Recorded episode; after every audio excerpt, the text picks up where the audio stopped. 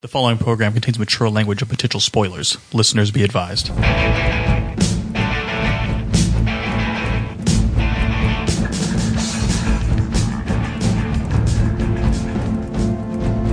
Part 1 Man of Steel.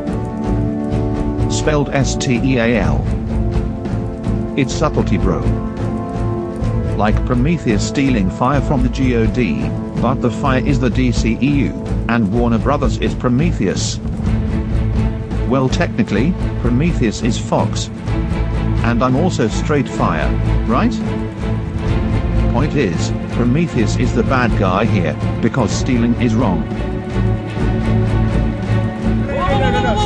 Stop, stop, stop. Now go. Well, no, I'm just saying this was the one instance I wish we were recording while we watched it together. Yeah, because it's just so long. No, it was just so I, I I literally was sitting there. I was watching. I watched it with my mom, and I was there was times I'm like, I wish Frank was here right now. I need him here right now. Never needed him more than now.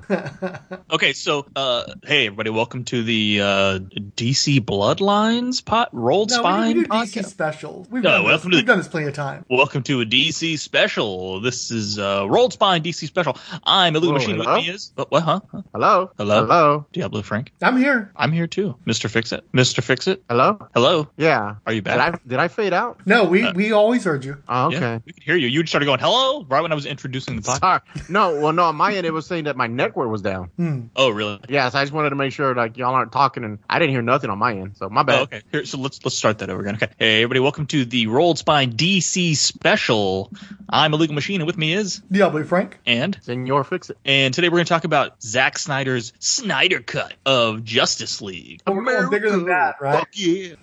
We're going bigger Um, than that because at least one of us decided they were going to go back and watch all the Snyder movies. I think that someone is you, in fact. Well, it's kind of a coincidence because we watched Wonder Woman, the OG Wonder Woman. I mean, OG Jenkins Snyder Wonder Woman in preparation for Wonder Woman 84, which is technically in chronological order the way the DC universe should go. You watch Wonder Woman, which takes place in World War One, then you watch Wonder Woman 84, which takes place in 84, and then you would then you would watch, you know, uh, Batman v Super. No, you would watch Man of Steel, then Batman, Superman, Dawn of Justice, um, and then Justice. Wait. Where does when does Aquaman come in? Aquaman's after uh, Justice League. Is it okay? Yeah, Well, because that's no, it's chronologically, before though. Justice League. yeah, no, chronologically, right? Well, no, because he- remember, uh, you've got uh, his childhood is in Aquaman from his birth, so yeah. So what? And in Those are just Shazam? flashbacks. Those are just flashbacks. I don't know. I never, I never watched it, so I don't know where it fits in. I think whenever I look at uh, stupid, dumb blogs that list them chronologically, I think we're doing right okay so far. I think next we would be Aquaman, but whatever. It, look, it, guys, chill out. Well, they, they just- just today one of the bigger pop culture sites uh, did an actual chronology out, and they pointed out like Superman was supposed to be 33 in Man of Steel,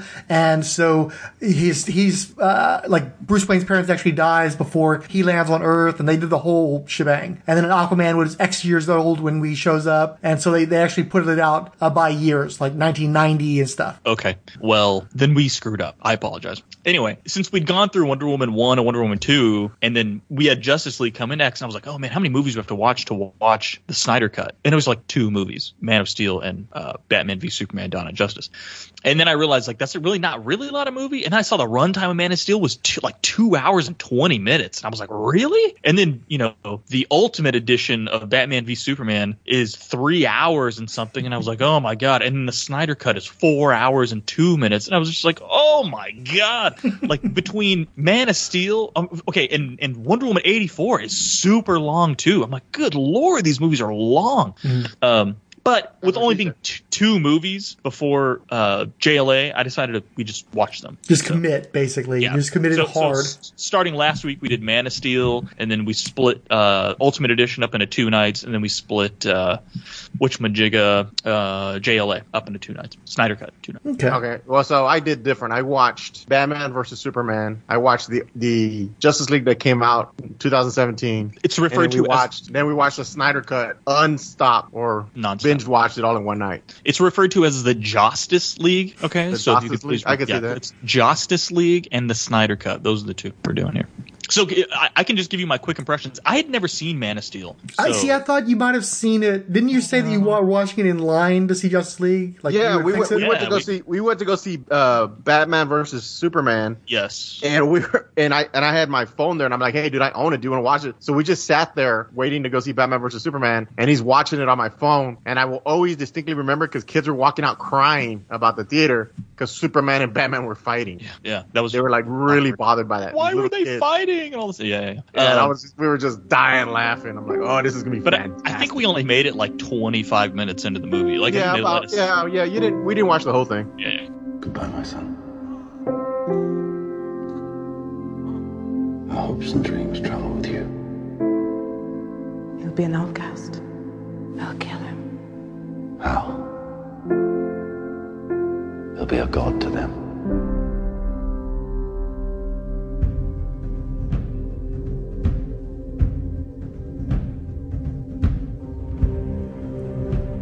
What if a child dreamed of becoming something other than what society had intended? What if a child aspired to something greater?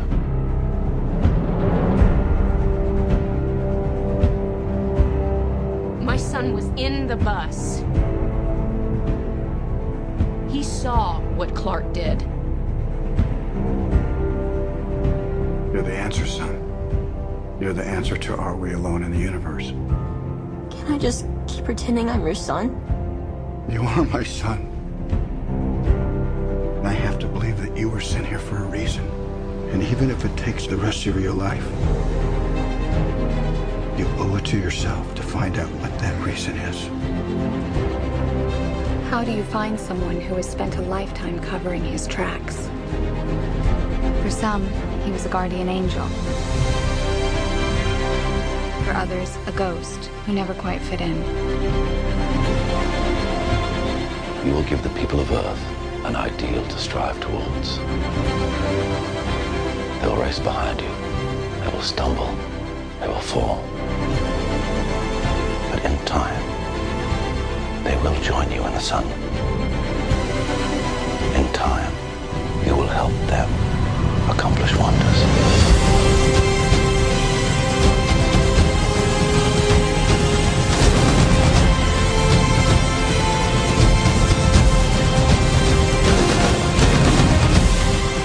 Believe your son is safe? I will find him! My father believed that if the world found out who I really was, they'd reject me. He was convinced that the world wasn't ready. What do you think? What's the S stand for?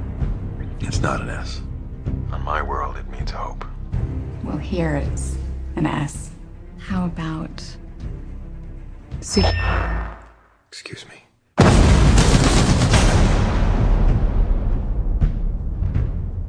So yeah. Anyway, so I've got like one note about Man of Steel. Do you want to hear my note about Man of Steel? Sure. This movie's two and a half hours long, and I was kind of semi paying attention to it until like it started going so long that I was like started being re- like really noticing it. And his, there's not a single joke in the entire movie until you get to the very end where uh what do you call it? I think what one of like the army people at the very end says like he's kind of hot or something like that. And then when Clark Kent walks into the Daily Planet and she says "Welcome to the planet," those are the two jokes, and they're within like two minutes of each other at the very end like epilogue of the film. And I was like, that's it. There was not a single joke in the entire two and a half hour long movie. And also the first half of the half of the movie where they're cutting him like him growing up. And I realized Yeah. they're, they're like, we don't need to tell Clark's origin again. Everybody knows it, right? Kind of like they did. Well, not kind of like because they did it. It was way less effective in Man of Steel. But you know, kind of with uh, they didn't have to do Uncle Ben dying again, right? Dad. Or you mean Grandpa Clark? no, no, no. I'm talking about Uncle Ben in, in Spider Man. Oh, I'm sorry, my bad. Yeah, yeah. No, I'm talking about how, how the, the last round of uh, Spy- Spider-Man movies, we didn't go through the whole True, true, uh, yeah. Uncle Ben dies again. It's like we don't need to do that. So it's just sort of like he's with Aunt May. You don't know what happens to his parents. You, they, they don't say where his uncle is, but we all know, right? Uh, and then Tony Stark kind of just falls in as the with great power comes great responsibility, responsibility, voice in his head.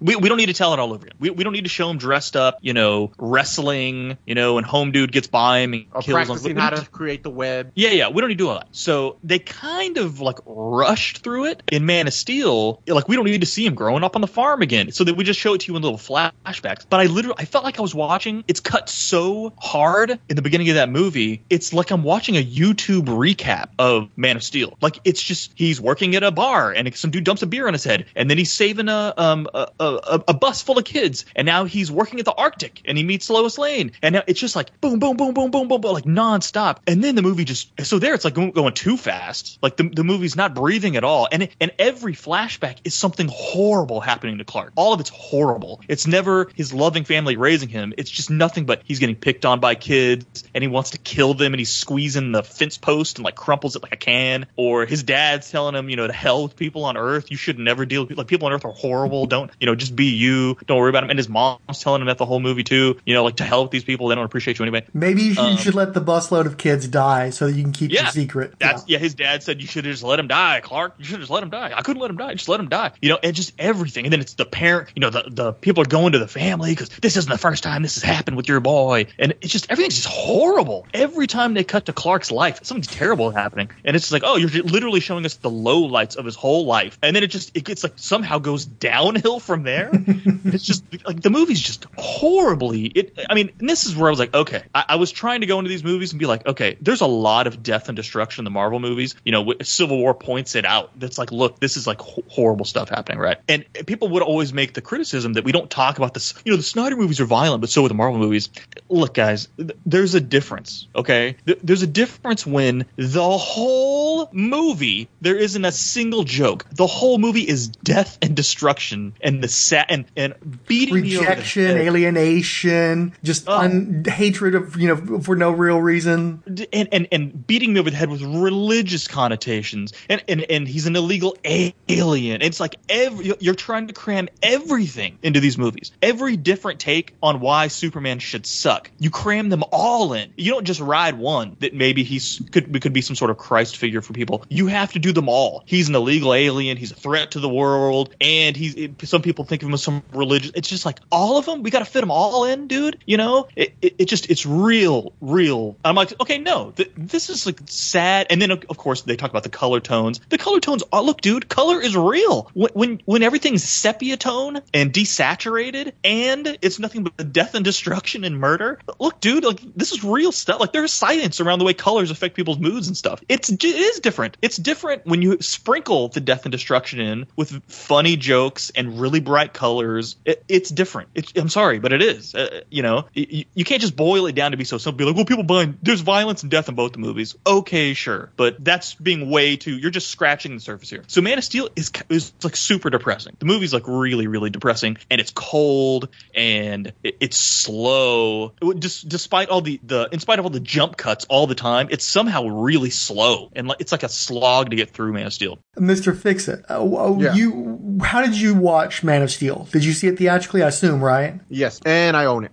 So talk about it. Talk about your feelings about that movie. Um, I mean, Max pretty much on. it. I mean, it's it's really weird. It, it's it's very depressing. Like he wraps the guy, the guy that pours coffee on me, wraps his truck around a pole. He's right how again gratuitous like Yeah, he he's figured he'd go out there and, and like uh pull the motor out and the guy goes to start it and his truck doesn't start he wraps it around in a semi truck around telephone poles like what, So that's what's the thing. subtle It's- about this Superman is kind of an asshole. Like he's not very likable in the movie. I, I didn't particularly care for him. But then they try to redeem him by you know he's saving everybody on the oil rig and I don't know. It it, it was really weird because it was almost like he was a you know Caine from Kung Fu where he's just walking around finding adventures and shit like that. Um, and I just I don't know. I, I just remember watching. I was thinking like okay, this is your take. Superman's kind of an asshole. He he's it almost feels like he's guilted into being a hero by his dad who dies in a fucking uh, hurricane where like the storm is coming and he's gonna save him and he's like don't don't don't I don't want people to see who you are, and he gets swept away and killed, and he's like guilted into being a hero. So I just, it was just really, I mean, it's just a weird movie. I, I mean, it was okay. I don't, I don't, I don't know if I'd rewatch it anytime soon again after watching it, but there was just certain scenes like that that just kind of stood out to me. Like, what, what was his motivation? And it felt like he was just guilted into being a hero. Like he could have gone either way. No, it's like he wants to be a hero, and his family. I don't think so, dude. I, his I family did not want. Right, if you watch al- Brightburn and you see uh, Superman go evil, you're like, I could totally see Superman going this route. Like at a young age, realizing shit, I can, I can like smash these things and they go away, and I can do whatever I want. Well, but- but I think Hawk that's a Kent- fair point. Hawk Kent's so great. Dude, that scene where he's like, he's gonna go rescue him, and the storm's coming. He's like, no, no, no, no, no, no, no, and it just lets himself get swept up. Dude, that's like that has to weigh heavy on him. Like, well, you know, I have to try to save everyone now. I can't let anyone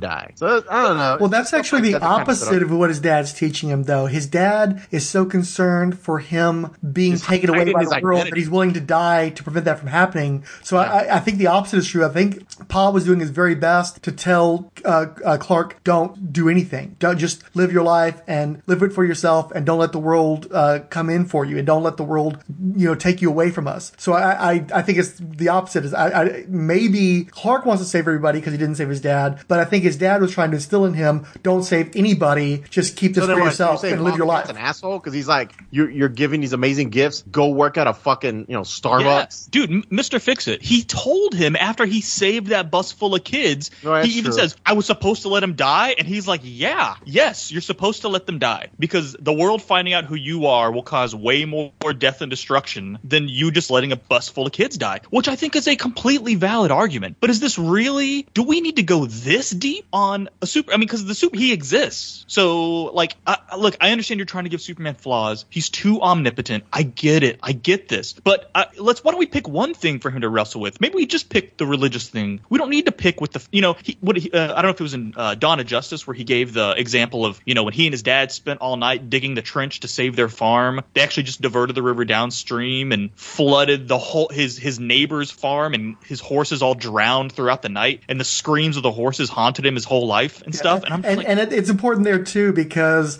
they mentioned it's the Lang farm. So my assumption is that the cute girl that was on the bus that was feeling bad for Yeah. Clark getting picked on, I assume that's Lana Lang, who of course is well known to people through the Smallville TV show and has deep roots in the comic books. And the only presence of the Langs in the Superman movies is that oh yeah, the Lang- the Kent family drowned their horses. You know that's kind of in a nutshell what Snyder was doing to the DC universe because it's always that. It's always Pete Ross, the guy who's calling Clark like a dick wipe or something on the bus, and he gets his life saved. So he just keeps giving him meaningful glances, knowing that Clark's got powers, but not standing up for him or, or you know, helping him much. Just you know, being nice to him and knowing his secret. And then he goes and works at uh, IHOP, and that's and he attends the funeral. He, he keeps popping up throughout the movies, although it'd be easy to miss him because he doesn't look like any Pete Ross we've ever seen before, and he doesn't actually do anything besides exchange meaningful glances with Clark, knowing that he's got his powers. That's what these movies do to the DC universe. It makes them small and depressed and colorless, and that's what people reacted so violently against. I think beyond the actual ultra violence in the movies. and, and that's a good way to put it. Small. I, I don't know how these movies. I don't, the Snyderverse feels so tiny, even though it's a constantly trying to expand out. But I, I have the. I, I was thinking about that while I was watching the Snyder Cut last night. I'm like, how does this movie feel so small? Like the universe feels so tiny with all these massively, hugely powerful characters. And, and I was. They're all I- gods. they're super gods, right? Yeah. Uh, maybe we'll talk about that Batman is the only. Well, I guess you could say Batman is the god of man because he, he he outsmarts all other humans. But Superman's a god, Wonder Woman's a god, Flash is the god of the the Speed Force. Well, and, and that's what I was trying. I was saying, like, I, you know, we were discussing Wonder Woman's powers in the prior podcast, so we don't know what they are, and it's just like, this, uh, this is another thing too. Like, how do, I don't know what Aquaman's powers are, are either. It seemed like every five seconds he had a new power, and then I realized, oh wait, they just all have the same powers. They're all completely invulnerable to damage because none of them even get a cut in these in this whole movie, right? So they are all completely invulnerable. They all, all shoot some sort of laser blast, all of them. Uh, even Aquaman at some point was shooting blasts with the trident, and I'm like, well, when did that start happening? Uh, they've all got super strength. They can all fly. They're like at some point, Aquaman is soaring down and doing superhero like landings, and I'm like, oh, he can fly now too. A second ago, he was having to get helped by Cyborg. Like, how is he flying? It's just like so weird. Like, They all fly, shoot blasts, are invulnerable, and have super strength. So wait, are we talking about the Snyder Cut now? No, no, Not, not yet. Not I just yet. said So, Mr. Fix It, g- I I want you to carry on with Man of Steel. Like, you saw it theatrically. How did you react to it? How did, did you go with people? What, what was your situation there? Uh, did I go with somebody? I don't remember. I don't remember. I went. To, I remember going to see it, and I, I was familiar with Sni- uh, Snyder. Or yeah, I, I was familiar with his films like 300 and Watchmen, which I had seen in the theaters. So I'm like, all right, let's see what's gonna go. I I, I really didn't like General Zod. I I don't know. Like even the Were. I don't know how to say. I don't know how to put it. Like they. I guess I I guess I was too stuck on my member berries of the original Superman movies. Mhm. So like General Zod and and uh, what was the name? Og or Nog? Uh, n- uh, non. Not not like those were kind of lighthearted fun, but still a little dark. Oh, they were pretty dark. fucking dark. Yeah, I mean, because I remember you always responded especially well to Superman 2 because of the Oh, yeah, inference of darkness uh, without actually dwelling in it. I think that's the Sonic big difference. I, I love those movies, dude. Like Superman and Superman Two. Hell, I even like the one with Richard Pryor. I thought that was okay. Uh, the world, the one for World Peace, whatever. That one just kind of sucks. I, I like the old DC, even the original Batman one and two. I told, I gave you praise because you you were right about Batman Returns is fantastic. And so I'm kind of, I guess I'm stuck with those movies because those were my movies growing up. So when I watch these and they're so much darker and like, I, I did like the fact that the Kryptonians were more like militaristic and they didn't know how to deal with their powers on the Earth, but they were like, I guess they were after uh, uh, uh, Superman because of the shit his dad did. But even his dad was like a badass on their planet. Mhm. He wasn't like a scientist. He's, he was like a fucking badass. They were all just badasses. Everyone from Krypton is just a badass. Like it's a planet of fighters. So it's just kind of like, oh, that's kind of weird. Well, can, can I say I kind of like that? I, I like the Really? take that. Yeah, I, I like that they the Kryptonians But even his used to, like- dad, dude, like I, No, I no, always no, but loved I- fact okay, his dad was a okay. scientist, a man of science. I liked the concept that the Kryptonians had been so technologically advanced they had actually gone to all these planets, but then they realized that they didn't need to anymore, and they could just genetically engineer themselves to be perfect. Like, Yeah. like people are talking about CRISPR being able to do now, where you can literally just edit. You don't need to have sex anymore to have a baby. You we'll just manufacture perfect humans. But by but the criticism criticism of that is you can't make everybody a doctor. Like every planet needs, you know, look, you, need janitors, you need people who can be construction workers. So you need some free will to determine these things. When they were like basically, we're going to make you a doctor, and they were just programming these kids. Like uh, there are real like kind of tr- the human race is kind of slowly trending that way. Nobody wants a kid that's going to be a construction worker. Nobody wants to be the construction worker. So eventually we're going to have to start picking them, right? Uh, uh,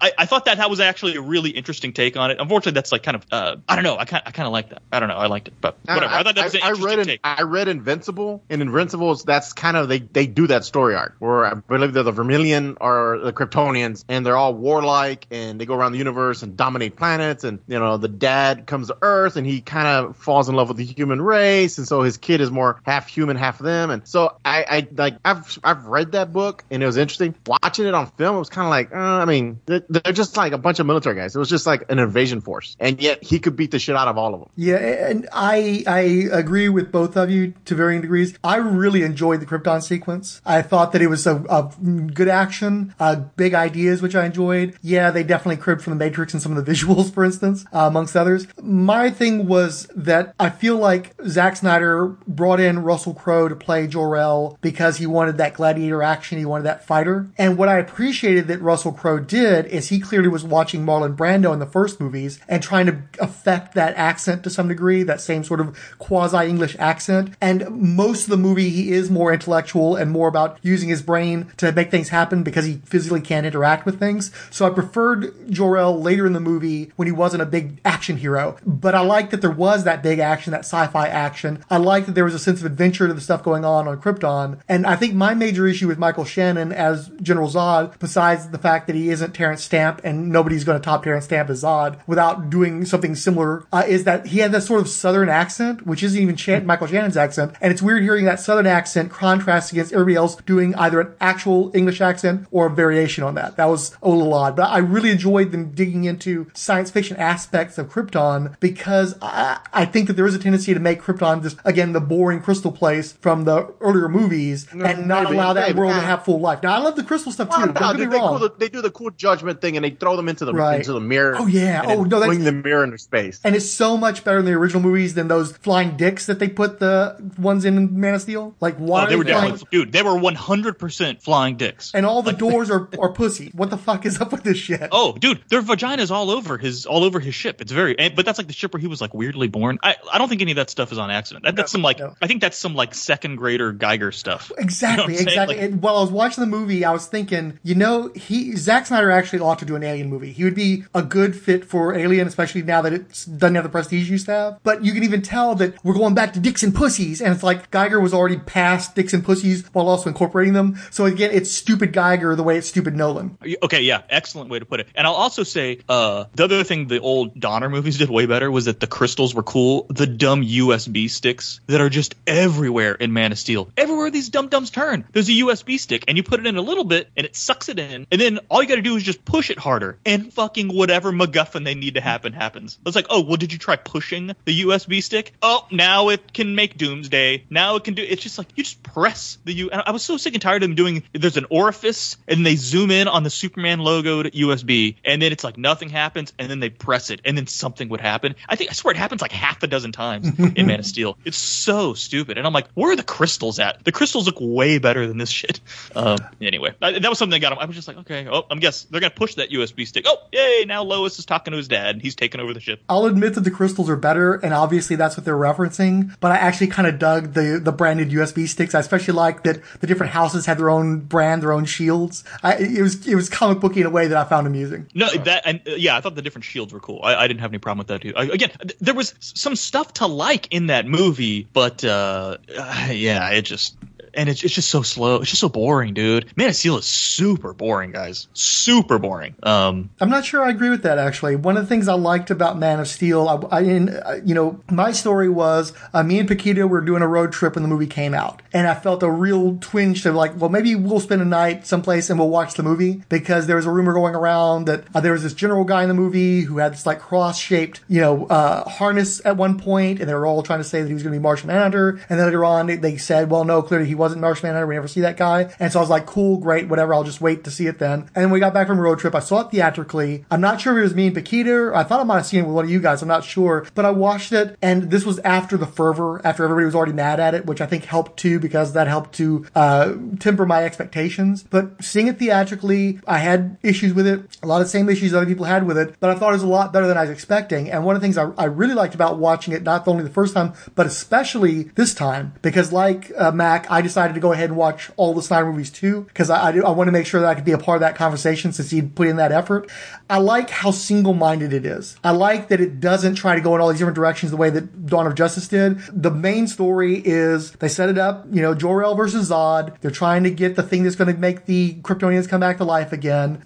You know, Superman activates the ship, which brings the evil Kryptonians to him. They have a big fight, and then Superman decide, figures out who he's going to be at the end of the movie. It's a really a straight line, and they just drop in all those flashbacks to fill in some of the details. Um, I like that it's so single-minded. I, I think that that's where Snyder's lane is, is tell a simple story with a lot of, you know, action and a lot of, uh, you know, uh, symphonic score and just like go big, but keep it simple because you can't handle the complicated shit. So I actually, I liked and continue to like Man of Steel. I continue to have the same problems that other people have. In particular, Pa Kent's ideology, which I think is closer to Snyder's than Is. It's interesting to me because it's clear throughout the movie that Clark wants to use his powers and he wants to use them for good, in part because it's clear because he doesn't ever use them for evil. You know, he's tempted many a times with good reason, but he doesn't break. The only time he breaks his dad's rule is when it comes to saving people and doing something that's right for people.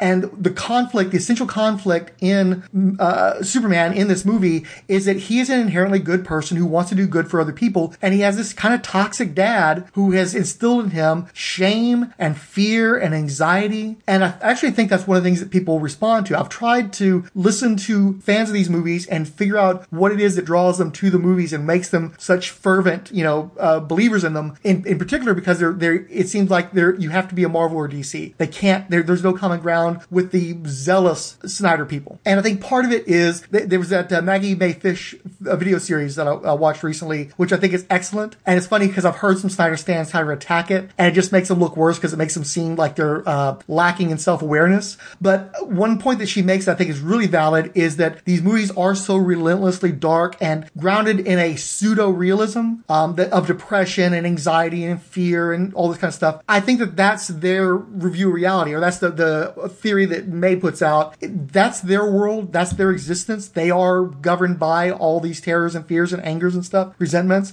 And so they see their reality reflected reflected in the DCEU, where the Marvel is all about these relationships and cutting up, and you know, there's a brodiness to it and everything. And DC is all about these solitary, agonized individuals who, at best, can connect to one other human being on the planet. Because nobody, uh, Superman, as great as he is, as as warm as he's supposed to be, and loving as he's supposed to be, there's two people in his life: his mom and his girlfriend, and nobody else gets close, right? And I, I think that that's a worldview that is reflected by the more uh, zealous fans. Is they that's their world, and so it's reflected there. Or rather, again, I keep saying me. That wasn't my conclusion, but I think it was a really good um, theory put forth by Maggie Mae Fish. I, I will say though, I, I didn't not like Superman for the reasons. A lot of people didn't like the ending sequence where they just murder everybody. Like he murders the whole. Well, and the 9/11 Yeah. imagery is really egregious, and we've talked about that well, in the past. Yeah. Oh, yeah, yeah. Big time. Uh, yeah, that's bad. But like, I, I didn't even not like it for that. I just didn't like it because like, I just it was just too slow. It's just too slow and too long. You know what I mean? I, I feel like it's too slow and too long, and to skip over all the interesting parts, parts, which is his childhood and him trying to decide whether or not he wants to murder everybody or not, or save everybody. That kind of gets brushed over, and then it, we, it's too much Zod stuff, uh, and and then that ending sequence is just so long. The fight just goes on forever, and and then you got the weird gravity wave going back and forth through the planet, and I'm like, yeah, this is the stuff I don't care about this stuff. Uh, you know, I, I don't know. So whatever. It what uh, again? I, I didn't I didn't like a lot of the gratuitous violence. I understand like like literally those buildings were going to pulp, like they were vanishing, they were exploding from the ga- like again gratuitous. It has to go like bam, and then like the buildings are just vanishing, and you're like, oh, all those people, those people are all dead. And then I think at one point you could even like see bodies at, Let like the bodies shooting hit the up in floor. air. The- Yeah. Tss, tss, tss. Yeah. You had to show the bodies. And it's like, yeah, see, this is the thing he does. He's got to show the bodies flying around. It's like when Wanda blew up that, that consulate, there weren't Wakandan bodies scattering all over the streets. You know, they don't, it's not that, they don't, you don't cross that line to keep the little bit of there, right? And, and I, he seems to have that switch turned off or, or whatever. But, uh, but yeah, like I said, I just thought it was boring. It's a it's a weird thing too because you could make the argument that the Marvel movies are problematic because they tend to show more violence without consequence. It's a little bit more Looney Tunes, even though you know rationally you know that there are people dying left and right in the Marvel movies, but because they're not showing you all blood splotches and such, you're not as conscious of it. And so some would argue that that unrealistic portrayal of violence uh, it does a disservice to especially the younger audiences, since the Marvel movies do seem to attract the younger audience. But by the same token, dwelling on it and fetishizing it the way that Zack Snyder does, I think is even worse than what they do in the Marvel movies. So I think they're both problematic, but despite showing more of the consequences of the violence, I think that it relishes the violence to such a degree that it's unhealthy in a variety of additional ways uh, in, in contrast to the Marvel movies. Yeah, and I just don't think it benefits the story, right? I, I think, like I said, it's gratuitous, and I think that's one of the reasons why it gets on my nerves. It's just it's crossing a line for the sake of crossing a line, and I, I, I just don't appreciate. I don't like. I get it; they're blowing the buildings up. There's probably people in there. I don't need to see the bodies zapping up in the air. Like Well, and- I, I just I don't need to see it. And then uh, again, they go way over the top of the destruction at the end, but you can like a couple movies later, you understand that that's they're trying to pay it off. They're trying to do the Sokovia Accords, right, where they're trying to pay off all the destruction. Except the destruction was so gratuitous, and that's what all the Snyder stuff is. Is uh, through the first two movies I watched was outrageously gratuitous. Part 2 Batman v Superman Dawn of Justice Ultimate Edition From out of many colons. The point at which the fan is struck by the shit, which leaves a grisly poo stain on the adjacent wall, and the rest becomes a mist of airborne diarrhea.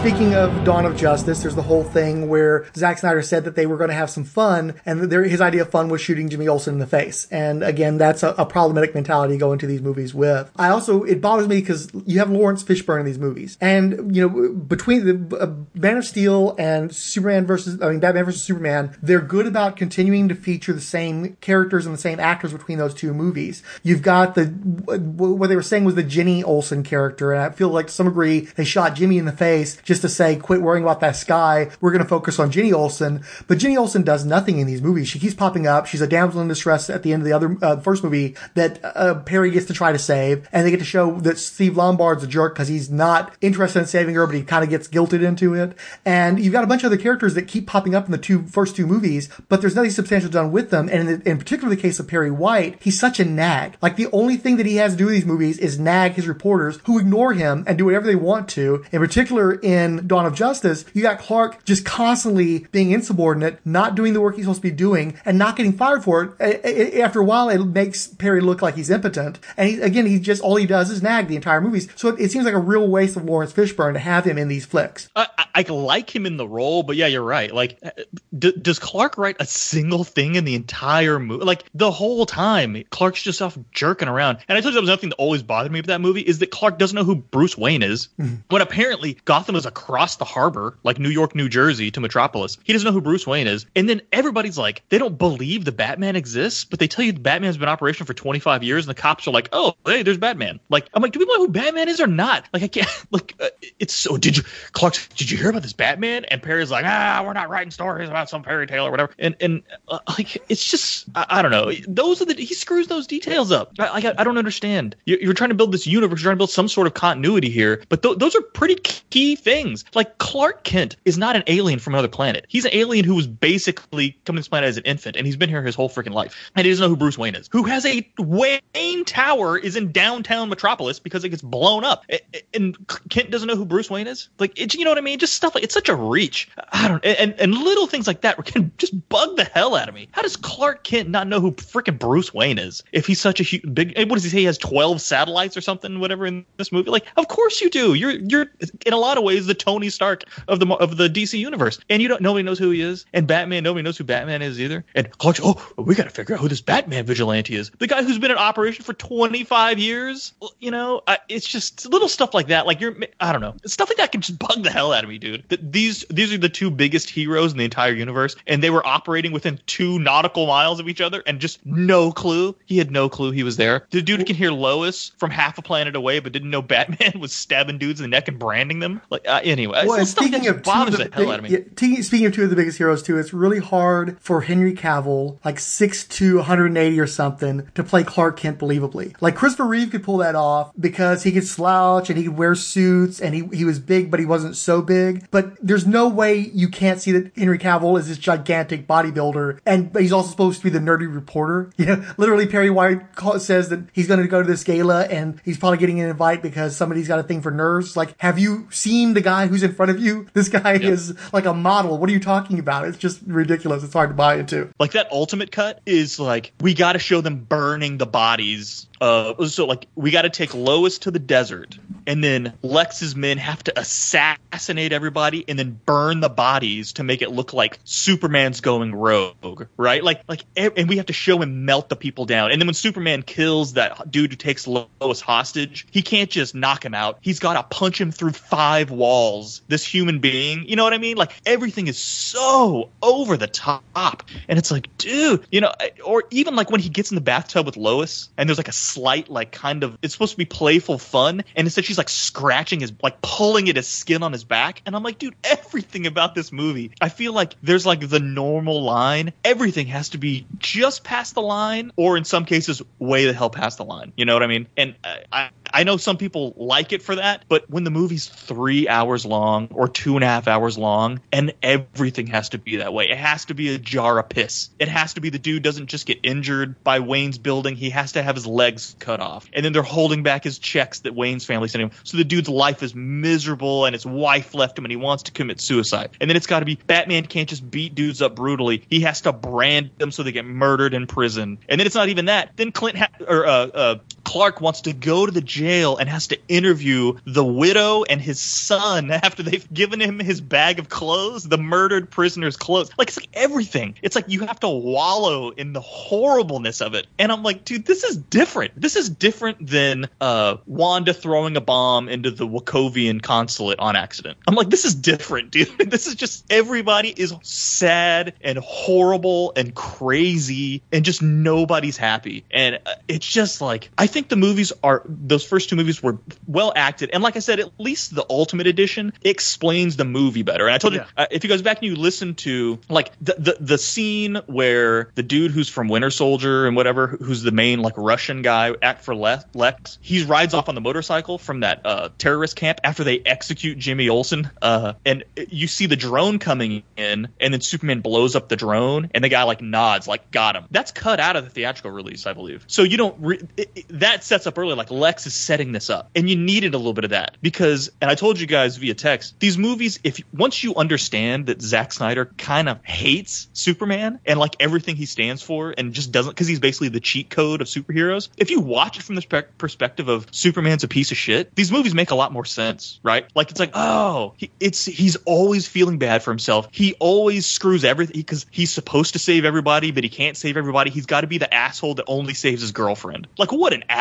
This dude has like unlimited powers, and he's leaving a fight with Doomsday, who could wreck the entire planet, to go save his girlfriend, who fell in a fucking pool on accident and is going to drown. Like what a douche, dude! The world is at stake, but you heard your girlfriend knocking, and you got to go save her. You know, it's all it's just stuff like that. I'm like, dude, this guy fucking hates Superman. like he hates him. And as long as you're a Batman fan or you don't like Superman either, either, I totally get why you would probably like these movies. I just can't understand how anybody who calls himself a Superman fan would like these things. Um, I think that's what it is. I think most people I don't actually like Superman. I think Batman is actually far and away the cooler character, uh, and I think that he's far more appealing to audiences, and that's why so many people have, have has liked these movies. That's the only thing. I can, but anyway, like back to what I was saying. Ultimate Edition explains it way better, and I definitely don't hate it as much. I told you the other scene I really hated was when uh, the dude who had his legs cut off blows up the whole courtroom. Yeah. And then there's the scene between Clark and Lois, and he's just like, it was right there next to me, and I couldn't hear it. And he goes, "What's worse is part of me thinks that maybe I didn't want to hear it." And I was like, that's one of the worst lines I've heard in the history of any of these movies. You're basically saying the omnipotent hero that can literally travel the speed of light could have stopped that bomb, but because everybody had been hounding him the whole movie, part of him thinks that maybe he didn't want to hear it, so it would go off and kill everybody in the courtroom. And that's exactly what he was saying. The problem is that later on you find out that it was cased in lead, and that's cut out of the theatrical cut. So in the theatrical cut, I'm like, they're never going to come back to that. And honestly, in the ultimate cut, they never come back to it. Lois never tells him before he dies, dude, it was cased in lead. like you couldn't have heard it. It's not your conscience. You actually couldn't have done anything about it. They never, re- they never revisit that. They never get back to it. Uh, so stuff like that that I think are just like you didn't just kind of get the character wrong.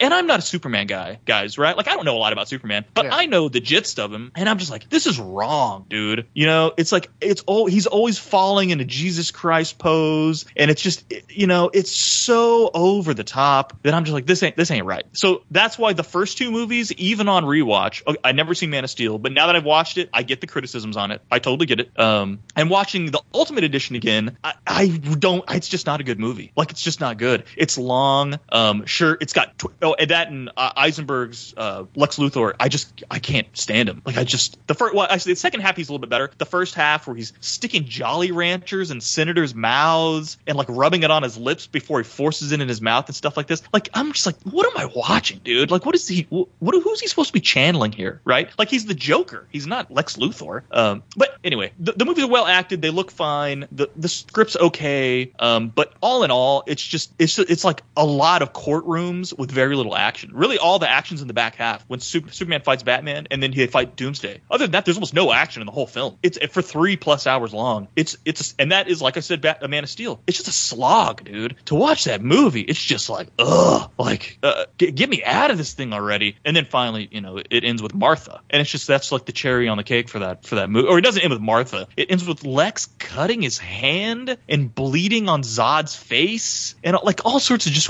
we. And then it's the fucking CGI smash up. it's like okay. Um, although I do like Wonder Wonder Woman is good in that movie. She she's good. Uh, Gal Gadot's good in that movie. I, I like her character in that movie.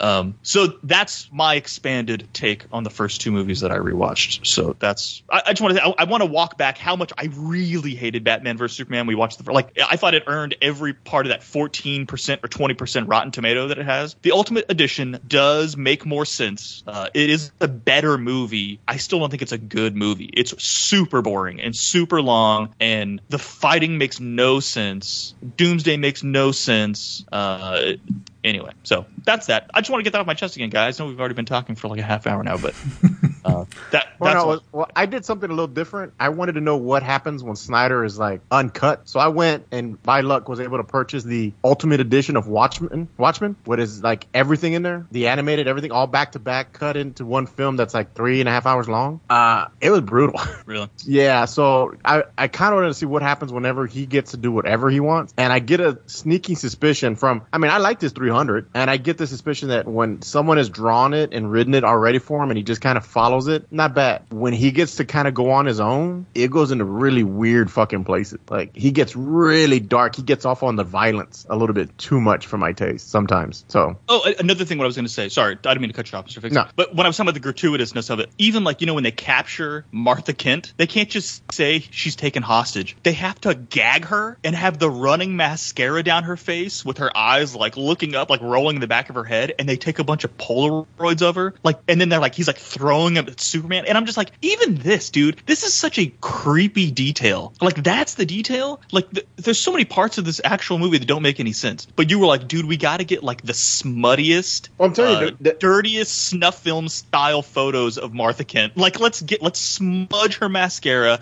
gag her, and I mean like tie that knot real And hard in the I, back. I want to specify something too. Is they made them recreate the city from the single fit picture of Wonder Woman from 1918, whatever it was. They had to recreate the city in the background for the Wonder Woman movie to match the photograph from that movie, and yet she has witch written on her brow in that movie, and it's not in place once they go, cut to her live. Uh, that's right. So- yeah, it, it, it- it's sloppy. That's just it's sloppy, dude. Uh, but again, it's like why were it's to degrade her.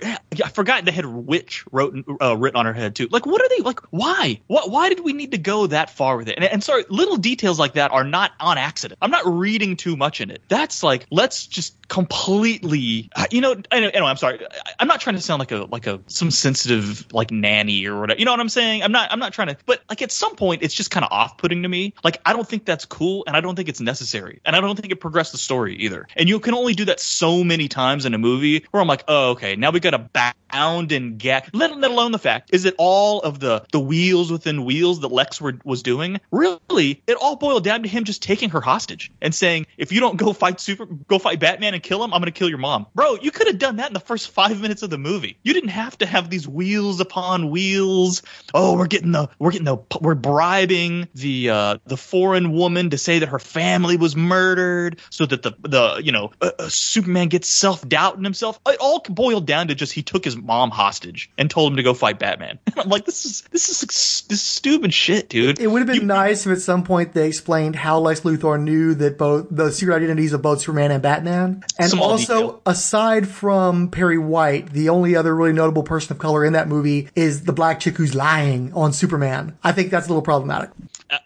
I, I, that could be a layer to it too. I don't know, dude. It was just like uh, again, and I know people li- have really liked these movies. For me, th- this is like this isn't smart filmmaking. This is like. I don't know. Uh, I don't know a way to put it without it's going to just make people mad. To, to me, this is like kind of like low, this is like low brow. This is one step above low brow shit. Like like like you're going to add a bunch of twists in it to make it seem like you're some sort of smart filmmaker who's got this huge grandiose plan, and really the plan at the end is just dumb, and it just gets two guys smashing each other. When we we all said at the end of the first movie, and it and it's first time we saw it, and it, the same thing fits for the ultimate cut too. All Clark had to do was just explain what the hell was going on. You know what I mean? It really made no sense that they were fighting each other, dude. Like it was so stupid. Like he just, hey, Bruce, and then he would punch him through like three buildings, and it's just like he even said, "I'm gonna go try and talk to him, Lois, or whatever." And it's just like, no, you didn't. You tried to say two words for him, and he shot a machine gun at you, and you started knocking him through buildings. Like it took you three, like three hours to get here, and then it just, it's just dumb in the end. It's just stupid. Dawn of Uh, Justice is a moron trying to write The Dark Knight. Like they watch, they watch it over and over again, and they try to write something like that, but they're morons, and so this is the result. It kind of looks and feels like something Christopher Nolan would have done, but stupider. and that's what I I think I said it in a prior podcast that it, it's just this weird like it, it's it's a it's and look I think Christopher Nolan gets too much credit too but that's what it felt like. It felt like this is what Christopher Nolan would do. It would be dark. There's a you know there's a grand plan that we don't see because we're we're too close. We're or as they say standing close too close to the elephant. You can't tell it's an elephant because you're standing too close and then you back away and oh now we can see the whole grand plan.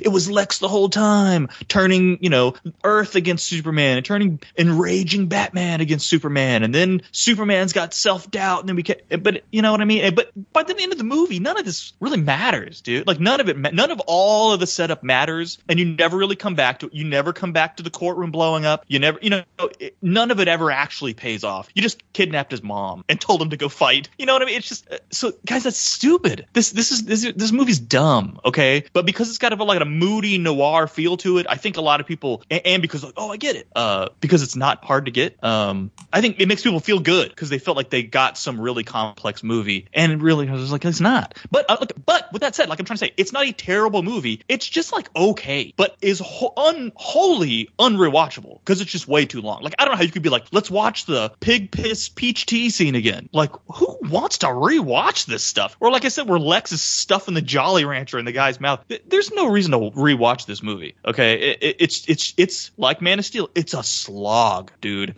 Um, but it's also such a bad idea. And you know, it comes down to uh, he just wanted to adapt The Dark Knight Returns. Why would you have Superman at so early in his career that he could practically be called Superboy, and then you're gonna have Superman, uh, Batman at the very end of his career, and you're trying to build a whole universe out of that? It's so stupid. It's because he wanted to get his buddy Ben Affleck in to be Batman. It's like it's just it, no, and that's a huge thing. They could have cut the whole Batman fighting Superman out of that movie. Like it didn't even need to be in it, but they had to do their di- their Dark Knight shot. It's it was just so stupid. Uh, uh, but again, this that's why the Snyderverse in itself is just it's a dumb concept because of things like that. You're already aging Batman out with an extremely famous actor as Superman is first starting his career. That's like a fundamental flaw in your universe from jump. Like whoever approved this was an idiot. Like shouldn't we also get a nice young upcoming star to be Batman? So these two characters, like we're watching now. Look, you can argue Robert Downey Jr. was older, but Robert Downey Jr. was still at the beginning of his Iron Man career. They're literally saying like, you know, Batman's at the tail end. He's losing his mind. He's already lived older than his father had. It's time for him to, you know, Alfred's telling him, oh, how much longer are we going to do this? Right?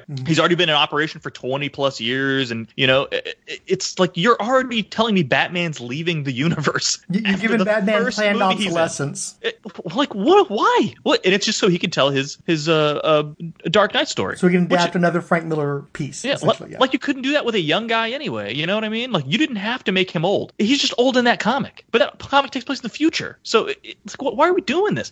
Yeah, again, th- there's like fundamental flaws that somebody should have been like, hey, dude, we're, we're wanting to make these movies for a decade with the same actors. Maybe we don't. Let's not make Ben Affleck Batman and and literally make it like he's completely at the tail end of his career. Like this doesn't make any sense. And, and I just have to point this out too. I never stop seeing Ben Affleck at any point in these movies. With other actors, they can become the characters for me. I can forget, in part because they're not as famous. I can never stop seeing Ben Affleck. He never becomes Bruce Wayne or Batman for me. So it's just so irritating when I'm on the internet and I'm seeing the stands talk about he's not just the great Batman, he's the greatest Batman. He's not the worst Batman, but he's still Ben Affleck. And I, it never stops for me. Yeah, he, he's definitely not the worst Batman. I, I, I don't mind him as Batman. I don't mind it. Uh, I don't mind it. I, it's fine. He's fine as Batman. I don't care. But also, like, he's not really. Uh, neither. None of these are Batman movies. Like, maybe if I had to watch Ben Affleck in a whole Batman dedicated movie, it, would be a different story. But he shares all these movies so much. I- I guess th- then that's that might be your issue, right? Is that he, he's not even on the screen a lot to get into the role for you to try and forget it's Ben Affleck. He's on. It's just oh, there's Ben Affleck again for his. he's his in it enough because he's got about half of Dawn of Justice. You know, it's it's still more of a Superman sequel, but he's in it enough to where you could argue it's a 50-50 split. And of course, he's the star of Justice League, and he's the team leader, and he's in every scene that Gal Gadot isn't in, and then the ones where they're all together. So there's, I think there's enough Ben Affleck to have a judgment on whether or not we want to see a solo movie. And the Yeah, but- judgment but- ended but- up coming out no. So No, but but what I mean is the the role you're not really exploring Bruce Wayne in these movies. He's just he's like getting the team together. I got to go find Aquaman. I got to go find Flash. I got to go find Wonder Woman. It's we're not it's not really telling a Batman story, right? Wait, are we doing a Snyder cut now? we're, we're uh, pretty much there. 'cause I was actually We're to bring there. you in because uh, did you have anything else to say about Man of Steel? For I'm foaming at the mouth here, damn it. Okay, so did you have anything else to say about Man of Steel first? No, fuck it. Let's move. What did you think? got a Okay, hold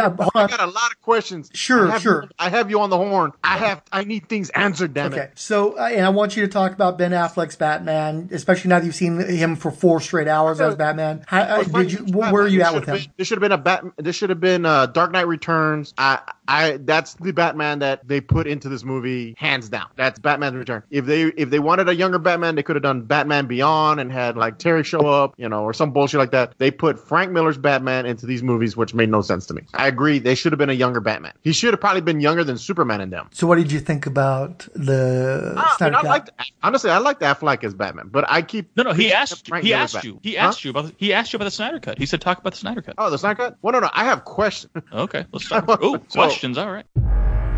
So begins the end. For dark Darkseid. I've never seen a being this strong. Maybe one. He's back.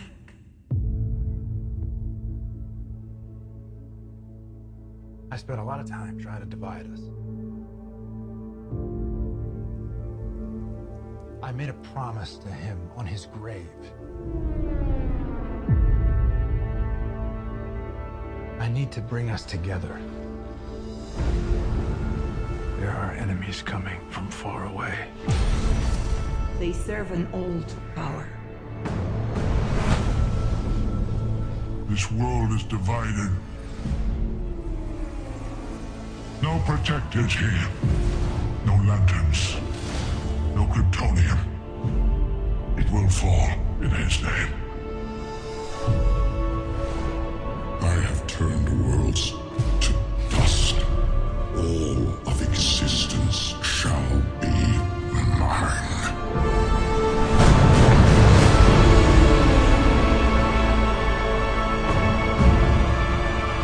I have a second chance. I am not gonna waste it. He said the age of heroes would never come again. Fighting the devil and his army. You know, I don't care how many demons he's fought and how many hells. He's never fought us united. It's time to stand. Fight.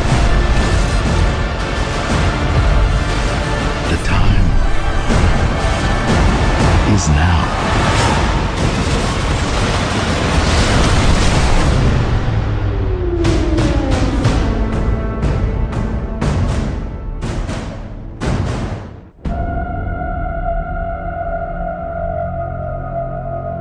We live in a society where honor is a distant memory.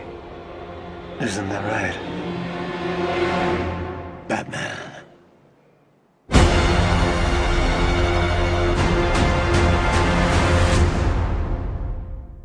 Did you feel, Frank, about the beginning with the Amazon? Uh, it, it was longer, and uh, I, I thought that they, they had good action choreography in it. But also, again, because it's the bloodthirsty murderverse, you're seeing him chopping Amazons in half, and it's making it very clear that lots and lots and lots of Amazons died. And I already had trouble with the opening uh, w- when the Germans invade the beach of Themyscira, and all these Amazons get killed, knowing that these are immortals, and that every single one of these lives you're cutting out hundred, you know, dozens of human lifetimes at least, hundreds of years of existence, if not thousands of years, probably more like thousands. And every single bullet is is ending uh, that immortal. And uh, you know, I've I've had trouble with the fact since Perez, unfortunately, really, where they just decided that the Amazons never progressed technologically for thousands of years. They never made any uh, advancements. They never tried. That women absent of men just are are static, and it's so irritating. But the fact that you had all those Amazons die in 1919, and then they still just continue to run around with bows and arrows is really fucking stupid and lame. And of course, a, a, god, a new god showing up with his battle axe is going to chop him to pieces. And the fact that they even had the booby trapped uh, containment vessel for their mother box that you know is going to end up killing Amazons in order to spring this trap. So you're intentionally killing these thousands of year old beings.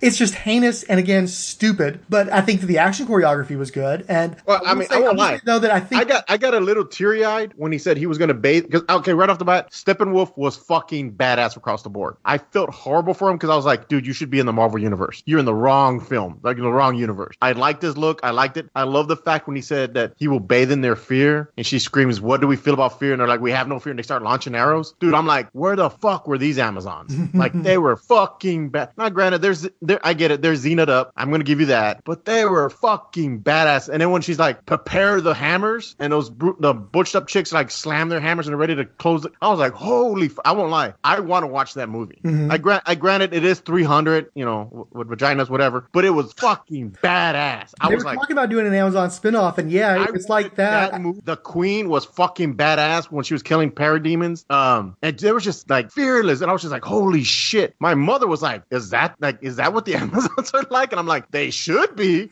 She's watched the Wonder Woman movies, and she was like, oh, they're okay. Dude, we were both just blown away by that first half, and I was like, if this is where where we're going, I'm on board. Like I, I I'm on board with this shit. Like I, I'm kind of digging this right now because I really and even that beginning Wonder Woman scene, even though she's doing that weird like manga jetpack jumping around, dude, she was fucking badass in this one, dude. I'm sorry, dude. The lasso gotta go. I need the sword and the shield. The lasso gotta go. Is it too early for me to chime in on that? No, please. I, I, I did. I like the opening Amazon scene too, and and I thought that yeah, it, it's it's depressing when you think that all these people who lived for thousands of years, this is what they're going to sacrifice themselves for this dumb box that just gets out in five seconds anyway. That does suck. But the, the booby trap, the hammer chicks, dude, that was awesome, dude. that was Fuck yeah, dude! I'm cool, telling dude. you, dude. I rewatched that scene. Like after we watched it a day later, I just wanted to watch that scene again. Yeah, and, and, was and like, you said, holy when- shit, that was so awesome. when he says we're gonna I'm gonna bathe in your fear, and they were like, Tell them Amazons, we have no fear and they just start going buck wild on those dudes. Dude, that's pretty freaking cool. Even I was like, all right, like that's awesome. Like that that's some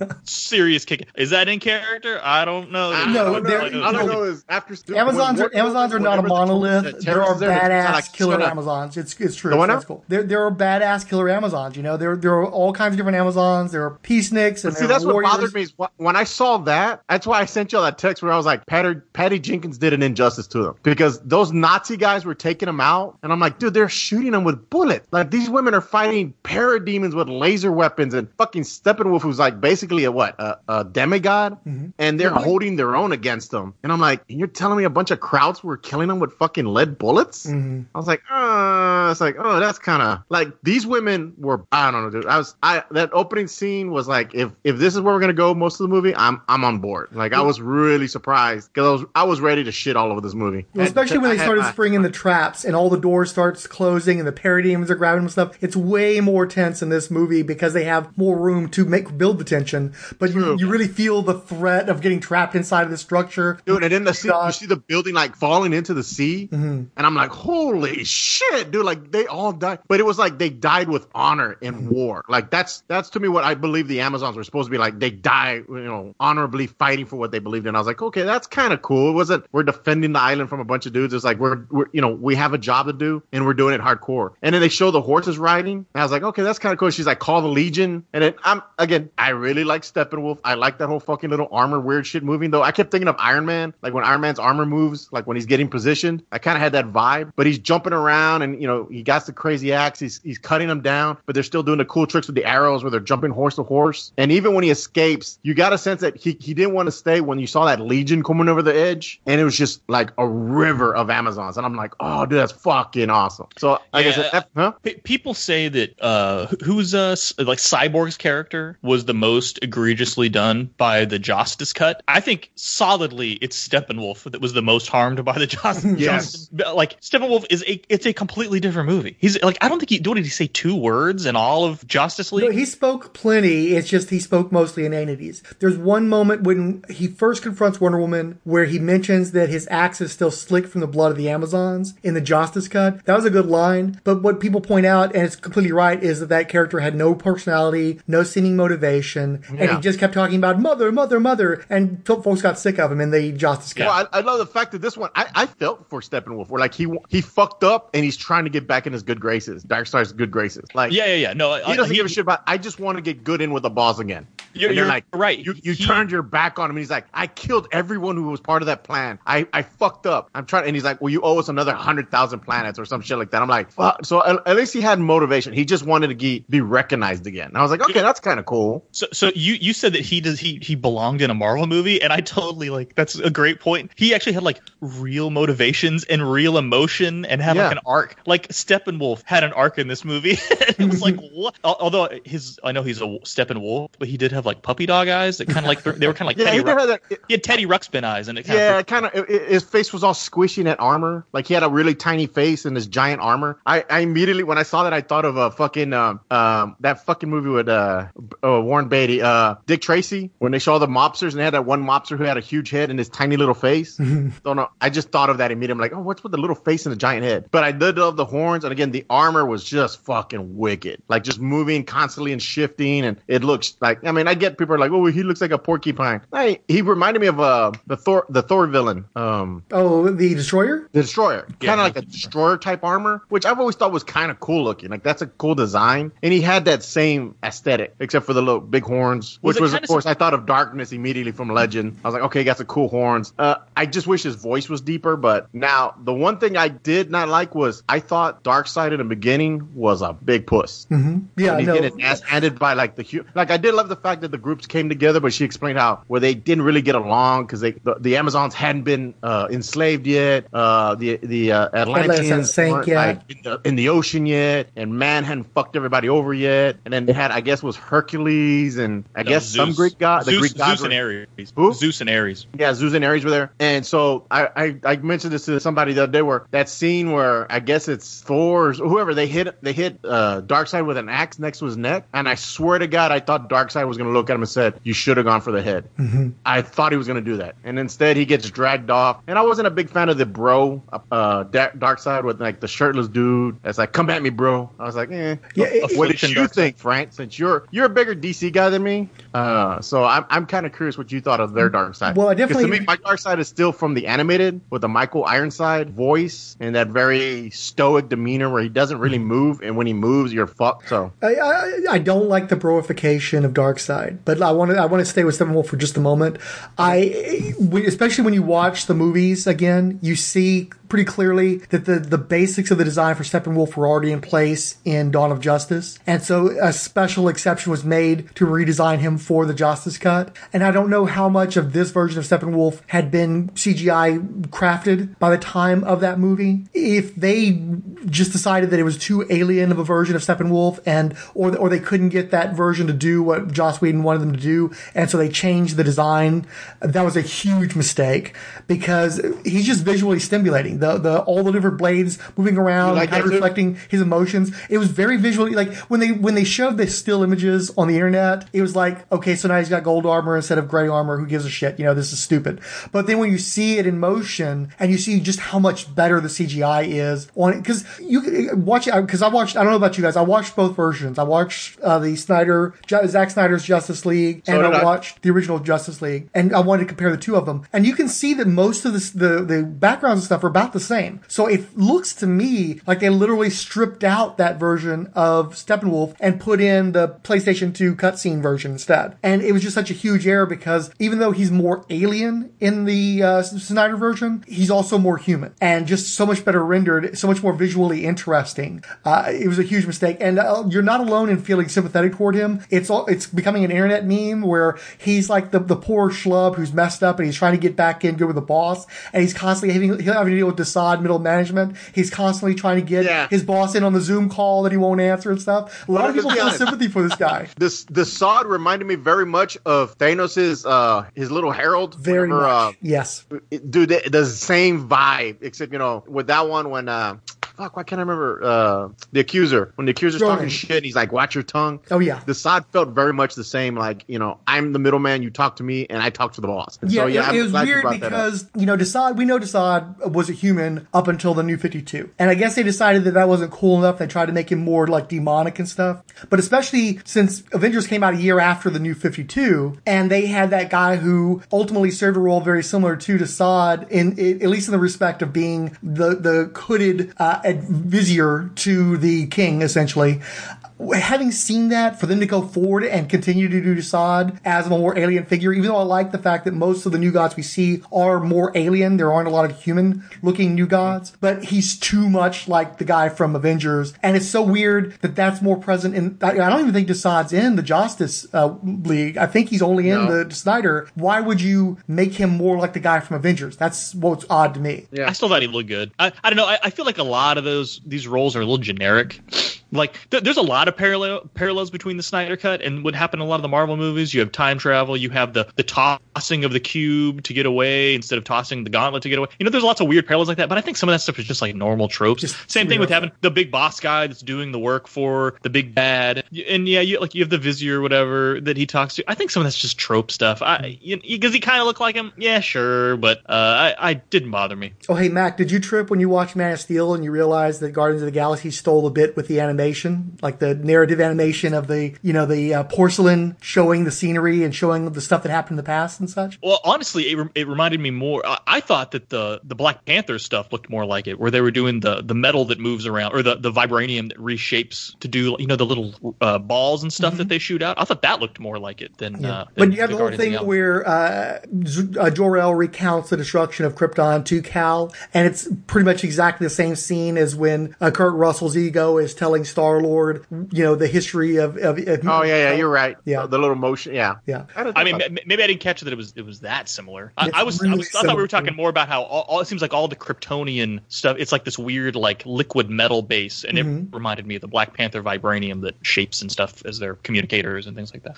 Uh, Um, the big problem with no, but wait, no, sorry, sorry. But but the- since you brought it up, the one thing that I couldn't believe was how bad the special effects are in Man of Steel compared to say Guardians of the Galaxy that came out barely a year later. Like the the, the effects in Man of Steel are pretty terrible. Like the space stuff, I is liked it. real terrible. And I- I'm- now it's it's. I, I'm just saying. I, I watched it like two days ago, Mhm. and it, it looks real dated. Whereas you watch Guard, Guardians of the Galaxy, it looks just like I talked about Iron Man One. Somehow still looks really good. And I don't And know you why. have one of those high high end TVs, don't you? No, I mean it's a it's like a it's a projector, so it's really Okay. big, but it's it's uh, it's not 4K or anything. Um, Well, this is an ongoing problem you've had is, is comparing the superiority of Marvel CGI to DC's. Did you not see that video that came out a few months back where they, they pretty much explained why that is? No. Marvel does previs years before the movie comes out. You know, they, they've already plotted out the, the, especially when it comes to the CGI elements, they're already starting work on that years before the movie so that the basics of the movie are already in place before they've even necessarily got a director. And so it shows the assembly quality of Marvel in that they plug in a director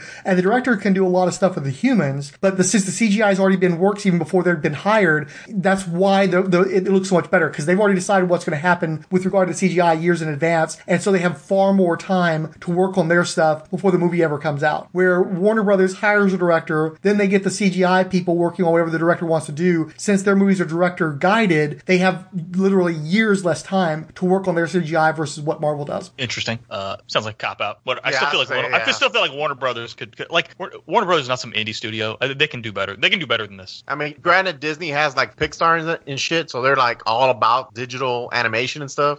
But I, I, yeah. It Well, it's bit of a funny because you know they they did all that work to uh, bring Zack Snyder's Justice League up, uh, to life, and one of the reasons why they greenlit it, amongst the many others, like they needed something to bring eyes to HBO Max, and they were sick of just getting you know beaten on by the Snyder stans on social media. But another big reason was because they wanted to keep their CGI houses working. They wanted to make sure they continued to have stuff to, to do during the pandemic, since they weren't filming a lot of new movies, and it was an opportunity for them to you know uh, keep these guys going essentially and keep the houses going.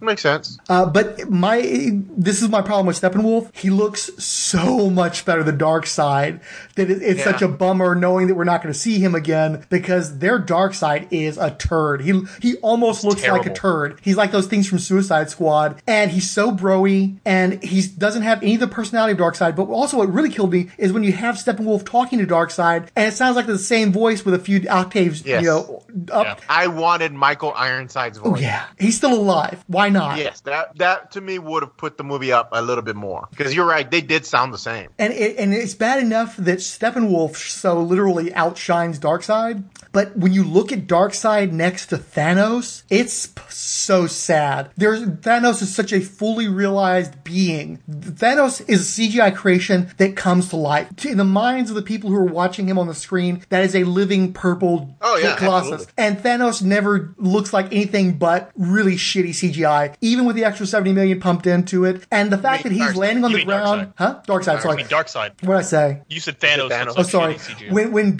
Side is jumping all out of the troop carrier and wielding his axe and shit. All I'm thinking is Thanos already did this so much better than you that you need to find another lane. There's already enough similarities between Thanos and Darkseid, but for Darkseid to not look like the little petty, like sad little bitch next to Thanos, they're gonna have to do a lot more with him. He's got to have a better voice. He's gonna have to have a a memorable actor playing him, and they're going to have to come up with a different angle on that character because he can't be Thanos because Thanos already did it so much better than him. Well, I thought he looked kind of like uh, what's his name, Therak, the, the Terrax, Herald yeah, he of did act a little bit, yeah. Yeah, he, he just had like that Terrax. stone. His his skin looked like stone. Mm-hmm. But So I it's think kinda isn't like- it kind of that, so? Like, like No, that, that's I- the problem though. Is I n- whenever you look at his design, I don't really know how you stick to that design and make it look as cool as Thanos. You got to do something kind of different. So they were trying to make him look more intimidating. They, like the I think bro Darkseid. I, I, I think Darkseid looks a little chubby in the comic book. He kind of looks like a chubby dude. Like I don't know. yeah, yeah, no, well, yeah. He you looks kinda does. pudgy. Yeah, you're right. He has a dad bod. Kind of. He's like real. I don't know. There's something about. he has a dad bod, dude. He got a little bit of a gut. He's supposed to be ancient. He's been, you know, traveling the universe. In this one, he jumped out without a shirt. You know, like come at me, bro. And I was just mm-hmm. like, oh, and he's got oh, okay, this weird, is- like huge. He's got this huge torso and like these tiny legs, so he's kind of like almost like a gorilla. I don't know. Yeah, I, I I said it during his final, the final time he popped up in the Snyder cut. I turned to to Milady here, and I was just like, Darkseid looks like shit. like I, I kept trying to. I was like, well, maybe that's kind of the maybe that was some of the rougher CGI. I, I, I try and give like I don't really want to shit on the CGI for this movie because it Yeah. was kind of like an aborted. uh This was like an aborted project that they picked back up and tried to like mend back together years later. So I'm not gonna really shit on on CGI and the letterbox. That didn't bother me either. Um, so I don't want Actually, I enjoy that. I, I like Letterbox film. I didn't So, enjoy it. I just Now, I did y'all think they cleaned up the parademons a little bit? Because they did look cooler for some reason. Uh, no, I think they. I think I thought I, I might have. I don't know. I didn't listen. To go back and listen to our podcast. I'm pretty sure I complimented the parademons in the last movie too, and the parademons look cool. You Yeah, didn't I- see as many close-ups with the parademons uh, because the sequence from the original movie with Batman tying up the parademon on the rooftop, Yeah. that's not there, so you don't get to see him as close up. And also in the Justice cut, you see uh, Side turning a parademon, a human into a parademon, so you see the shift, and so you're much more conscious of those being humans who are like enslaved, slave, zombie kind of things. Where And in I this like the movie they're allowed to be like, more alien and That and doesn't happen until after he takes over the planet. Like, right, but I mean, in, in the Justice cut, they show that transition, that transformation happen, and that's Yeah. not in the Snyder cut, where you see him turn people into parademons. So I think the parademons in his movie are, are more consistently insectoid. Yeah, true. And I do love the fact that they finally explained that fucking power plant in fucking the Ukraine and shit. Mm-hmm. Where like you know, they needed somewhere toxic to, to store the cubes and I guess feed off the energy or I, I, I don't know if I missed that part or maybe I wasn't paying hundred percent attention. Yeah, they But, There's a lot of took jargon. the toxic lot of radiation jargon. out of the area and used it to help power the boxes and power their equipment and stuff. Okay. I don't really know if that's how radiation works, but that's fine. Yeah, uh, yeah. I guess that was cool, except it wasn't kind of obvious. He built this like gigantic, multi-mile large dome. Like they were like, "Where could he be?" I don't know. Eh, I'm guessing somebody at some point would have noticed this. Um, And then let's see, uh well I mean of course Cyborg got more showtime. got way more showtime, which I didn't mind. I thought he was. I thought uh, everything that he did in this movie made some sense. Yeah. Except, except like like I said earlier, like does every character in this movie have to be completely omnipotent? Like they're all like omnipotent. Like the way they dude. play Uh, That's the only up. thing I can't. I've never liked about the C, and I've told this to Frank before. The only thing I've never liked about the DC universe is they're all God. Yeah. It's it's it's not like they're they're all gods. Superman's a god. Wonder Woman's a god. Cyborg is a god of technology. Like they're all just gods, and it gets it gets a little boring because it's just gods punching each other. So Yeah, like like uh, did we ever feel any of these characters were in any danger at any point? Like it's just no, not even in the slightest bit. These dude these dudes are all like outrageously powerful all the time. And then it was just you you know I, look, but I but here's the thing: uh, the actor who plays Cyborg, I totally get why he was pissed off. If all this Yeah. was to be in the movie and then we got the Justice cut, he doesn't No, do no, shit yeah. in that movie. Uh, I mean, I'd be furious, dude, if the original vision vil, uh, vision of that movie made me more powerful than Superman, essentially, and affect. You know, he's the one that splits the mother boxes. He's no, the it was kind of goofy where his dad explained like, well, now every technology on Earth will bow to you, and they're showing like the bull fighting the bear, where he can now affect. Because that was a little weird, where he's like giving the woman money, and he's like he can manipulate the economy, and he can manipulate weapons, and I'm just like, wow, that's like. Re- I mean, I get the fact that the dad's like, you know, you have all this power, and the hardest part is not to use it. No, actually- the I whole like- Superman, the whole Superman, you know, issue with you have all this power, so don't use it at all. Go be a normal guy, and he's kind of like, you got all this power, and you should not use it for bad things, though you could. but that's the thing. It's just like because all these characters have all the power, they all have to keep the same shit in mind. They all like, can't can't use the Speed Force. I told myself I wasn't going to do this. I can't manipulate time since Yeah, I no, can no, do yeah, yeah, he's a person. literally everything I want to with this because I am so fast. I can do. Li- I could have undone. I can turn time back. Really? Right, right, right, right. No, So- dude, he's so fast. He could have undone this whole freaking movie before it started. But uh, it's, it's you know what I mean. It's just like all these characters have no limits to their powers, and it just it's a little tiring. Well, you brought up Ezra Miller. So, as an actor, I'm sure he's fine when he's not choking out fans, but I hated his Flash. I hated, hated his Flash because I didn't know if he was a tweaker or he was normal. Because that whole fidgety, like, I'm tweaking out and my eyes are bulged out and I'm just shaking. I'm like, that's fucking annoying. And then he would be a little bit of a smartass with some of the stuff. And I'm like, okay, that's kind of funny and that's kind of the Flash that I expect. And then you go back to fucking tweaking and shit where he's like, he just did like a fucking shot of crystal blue or some shit. And he's just bouncing off the walls. And I was just like, I really don't like him. Like, I really, really don't like him. Yeah, so so so that that, uh, that that's I, I'm kind of torn on that because one, it kind of makes sense that if he's this, if he's so fully charged full of energy, that he also also has kind of like an, an ADHD too because he's just his brain's moving so fast all the time and his his mouth's just constantly moving. The problem though is that is that the Flash in any iteration? No, I mean that's actually more like uh if I remember more like Quicksilver that they did the whole thing where Quicksilver's an asshole because he he's had every conversation he, you can have with him like as you're talking As you're he's already finished that conversation so he's very impatient so he's an asshole. Uh Flash is always kind of the sarcastic, you know, making jokes. That's So- that's his so to me- that's his defense. Huh? Yeah, so uh, as much as I, I understand that concept that he's a speedster, so he's going to have this ADHD, can't stop talking, blah blah blah blah, kind of awkward, da da da. Uh, if that's not the Flash in the comic books, then he, it's like he's just created a boy, like the boys character. You know, what I mean? he's going to be a speedster in a uh, Na- Garth Ennis book. You know what I mean? Like, Yeah. and that, like, dude, these characters have like an established history. Why don't you just do that? I mean, so I, I kind of got it, except the problem is that uh, Ezra Miller's a little annoying too, and Yeah. I think sometimes it works, like where he was like, "Oh, bat, bat signal, isn't that where you're supposed to?" Oops, my bad, and then he like kind of like whispers it to him in front of Diana. Like that's funny, but then other times the quips and stuff just sort of, I feel like his his mic was turned up louder than the other people, so they'd be like grunting and grumbling through a scene, and then he's making some comment in the background, and it's like extremely loud, and I'm just like, I'm like that's a little annoying. Like I, I wasn't a huge wasn't a huge fan of it. I see what he was trying to do. Um, honestly, it, his uniform, his uh, Flash costume that looked like it was straight out of a character from the 1990s Teenage Mutant Ninja Turtle movie, like that almost annoyed me as much as the ADHD. Oh, when, when Batman was like, "I see here you have a suit made out of the polymer that they use on, you know, the fucking Space shuttle. space shuttle, and it's this and that." And I, that scene I get was in the movie, but I was just like, I guess I did kind of like the scene where he saves the girlfriend, even though that was really weird, where they're like staring at each other, and he's doing he's That doing the. Quicksilver scene. Though Quicksilver did it better, where he runs out there and he's like manipulating things, and everything's moving in super slow mo, and he grabs a hot dog and he kind of you know brushes some hair, her hair out of her face, and I was kind of like, uh, like all right, I get it, I get it. Like I, I had saw no- I had no like, problem Oh, it was that. so awesome. He touched the glass and the glass exploded. I'm like, dude, people would have been on the other side of that glass and died. Like you realize, like he's that's the whole his whole shtick is he's super fast, so he has to be careful because when he interacts with things, he's changing their director, the, the directory. So I was like, eh, I, I had no problem with that. I mean, that's super speedster stuff. You kind of, it's just sort of,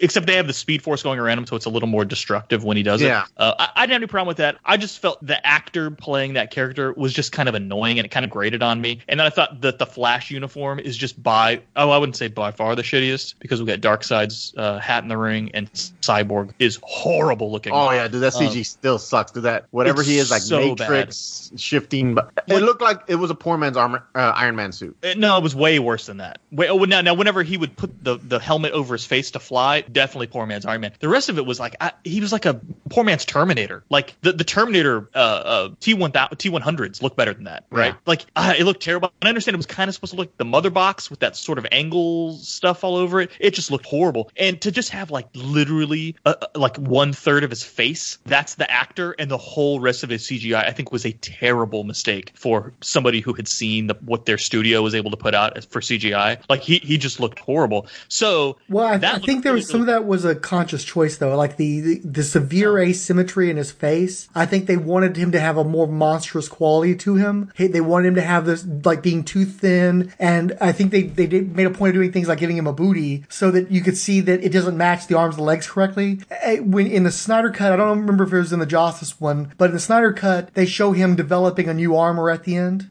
You know what? I think it was Joss Whedon's version. They show him developing a new armor, like he's he's evolving and he's got a more superheroic look in that one. So I, I do think that, that was a choice. It wasn't just a matter of the CGI not being up to snuff. Well, no, I, I, I mean, I think those two things can run parallel. That they wanted to have him look creepy by being almost skeletal, but also it looked so bad that the T100s from Terminator 2 and Terminator 1 look better in stop motion. Well, it doesn't Like, help that the actor those two things are himself kind of has that sort of plastic like look about him. I, he, you know, he does look maked up. He looks like he's got a lot of foundation on, or, or something. I mean, he's got great. If that's just his skin, he's got amazing skin. But he he looks well, like and also his hairline looks like it's like planted too. I mean, he looks like a T four hundred. Like he looks like one of the ones that uh, they didn't really fool the humans. They still knew they were Terminators, so they shot at them. And then they got up to the T eight hundreds. They could only fool everybody but the dogs. You know, that's my feeling. I think they, he may have gotten the role of cyborg because he naturally looks kind of plastic. he looks like he's got like a little guy liner. He looks like he's got a real nice foundation. His skin is like flawless. So I said it looks like he's got an- a Snapchat filter on or Mhm. something. You know what I mean? So his skin, all, he already looks almost CGI his own face, and then the rest of the body is all CGI, and then the eyes are supposed to be moving at the same time, but they don't really all the time.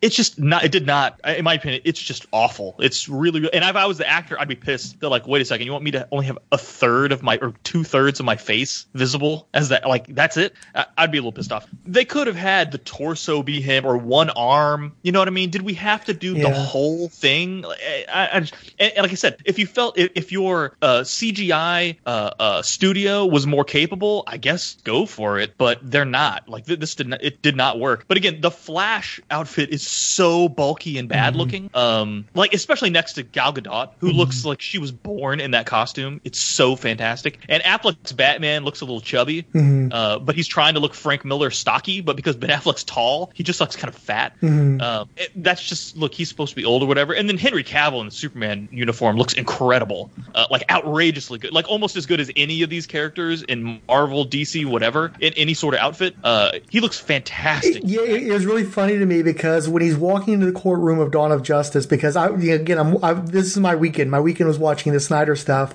and she watched a lot of it with me, and she thought that he looked terrible, and I'm just like, I, I didn't say anything at the time, but it's like that's what Superman is supposed to look like. Uh, You know, whatever other misgivings I have about Cavill or the Snyderverse, I've never seen a, a, a live action Superman look as good, as majestic. To, for me to believe that somebody would wear that suit, I believe that a person would wear that pseudo armor that he's got on. I think it looks glorious, and I love the color. So, so yeah, between him and Gal Gadot, uh, that is a, a total opposite end of the spectrum as Cyborg and Flash. Like we're talking as far apart as you could possibly be. That is the some of the worst shit versus some of like the top tip top in all of comic moviedom. Um, I don't care if it's the the and like the boys' costumes are all fantastic. These are up there by far. Where I'm like, I'm not even like, oh, he's wearing you know, it's Superman. He looks like such a goofball. No, I don't cape and everything. I'm in. I'm totally bought in on one of the most like made fun of costumes in you know because the, the underwear on the outside. They pulled off so good. I know he doesn't wear the underwear on his outside in these movies,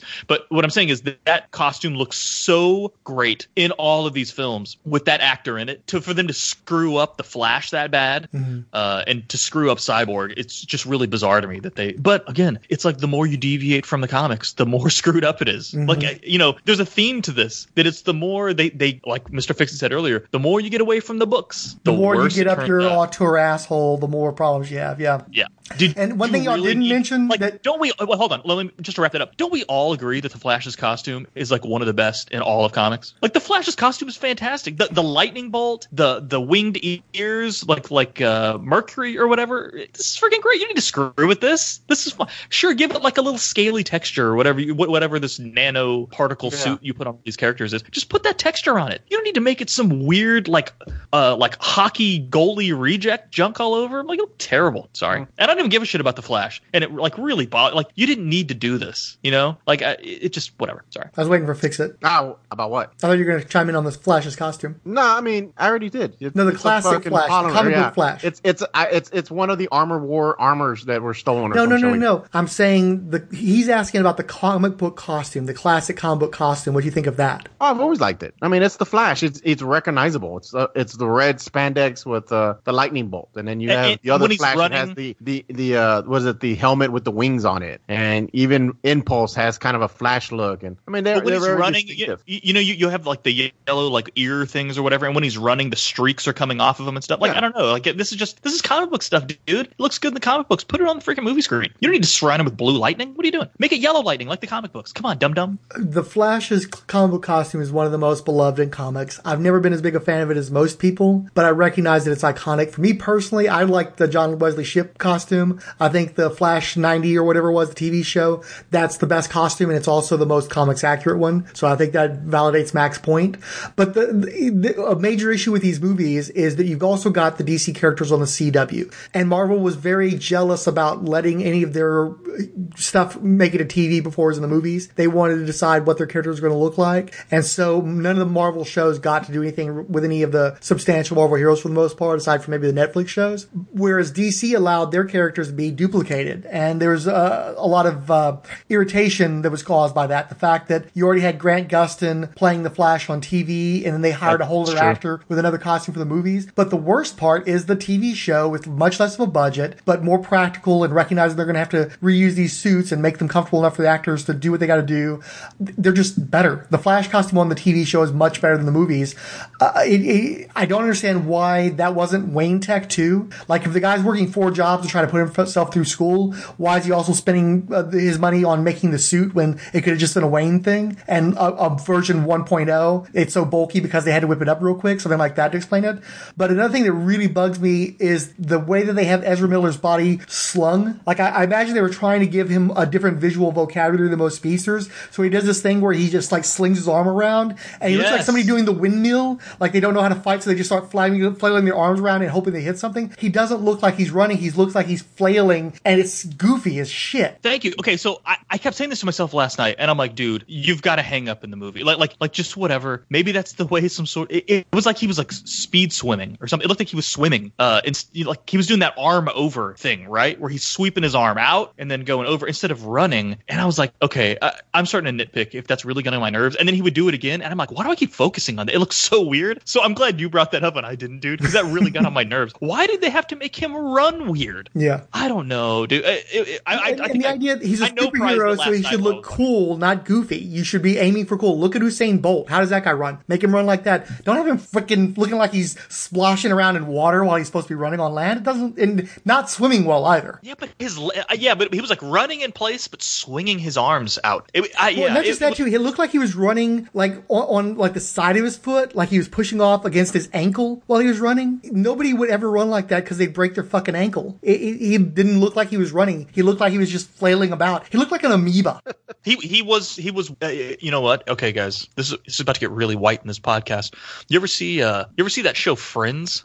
yes, and when Phoebe runs, yes. Yeah. I was gonna say that. I know Oh, your oh, wife oh, would love that. oh, okay, and you're not even white, dude. But guess what? Now you are. You're. We just drafted you in the racial draft. I'm taking. Uh, I'm taking Mr. Fix It. Uh, you are now white. I, I was gonna Uh, say that, but I'm like, his wife is probably close by, and she'll start laughing out loud. My credentials were already kind of dicey to begin with, so I could see my card getting pulled.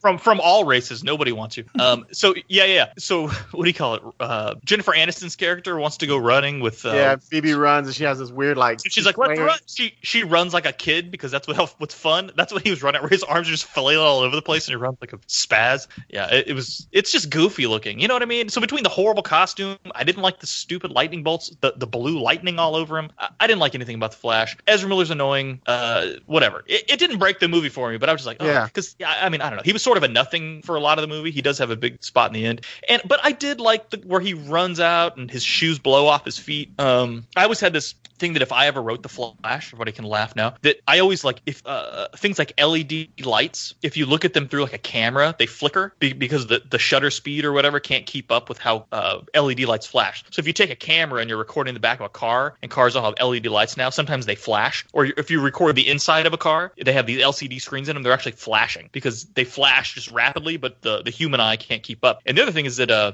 what do you call it? Uh, fluorescent lights do it too. So like in gas stations and stuff, th- those lights actually are flickering really really fast. You just can't tell. Which is why when they go out, they kind of you'll see them flickering. Um, I always thought that it would be crazy. Like like if you were a speedster, you couldn't go into gas stations and places with with cheap ass light like that because you would literally spin. You would have to take a step and you would spend in your brain what's like five minutes in complete darkness until the light came back on. Like your brain. So like I, I like that you think of. I like when they think of some of these powers causing inherent challenges to your life. Like like when he goes to go really fast, his shoes blow off. Like yeah, of course they would, right? Because the dude like Chuck uh, Chuck Taylors are rather rugged, but they can't move at the speed of light, right? You know what I mean? So I like when they do stuff like that. So when he had to turn real fast and his shoes couldn't keep up and they blew off his feet, I like stuff like that. Um, so yeah, anyway, I, I like details like that. So when he was actually doing speeds or stuff, I I didn't really mind it, but some of that stuff really bugged me. Those are kind of hangups. Uh, did it bug me in this movie? No. If I had to watch a two and a half hour long Ezra Miller Flash movie, would it bug me? Yeah, probably. Yes. Well, and I have a big, big issue too, and I'm sure Fixit has this problem as well. Is who is Ezra Miller playing? Because that's not Barry Allen. That's No. not that. That's not Jay Garrick. Uh, that's not Wally West. It's kind of Bart Allen, but not really. So if I I can't felt more like Impulse. yeah, Bart Allen. Yeah. Yeah. So uh, I don't want to see a Bart Allen movie, you know. And if you're going to do it, he, he needs to be funnier because Bart Allen was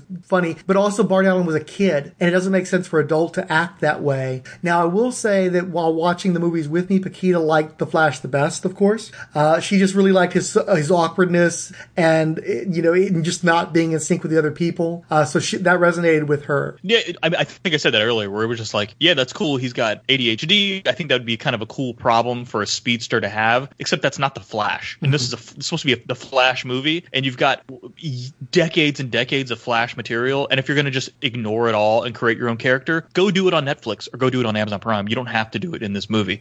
Uh, and and again, if it was done right, I might be maybe wouldn't have cared. But I thought the humor kind of sucked, and for the most part, he came across annoying in those scenes. And I thought that uh, he, he didn't really work well with a lot of the other actors. I, I- you know, like I say, did it break? It did not break, uh, make or break the movie for me, but it was definitely annoying. I, I didn't didn't care for it. So I think the only one you haven't touched on is Aquaman. Is it weird that I don't feel like Aquaman's really even does a lot in this movie for having? I did, I did miss the. Jo- I missed when he did the joke where he sat on the lasso. Yeah, yeah. I did like that joke. Oh, that's right. That wasn't in this version. Yeah, you're right. I really was- did like that joke. I thought that was pretty funny. And it kind of it kind of gave you know it it it softened his his rugged because I mean the dude took off his shirt like twenty times in this fucking movie.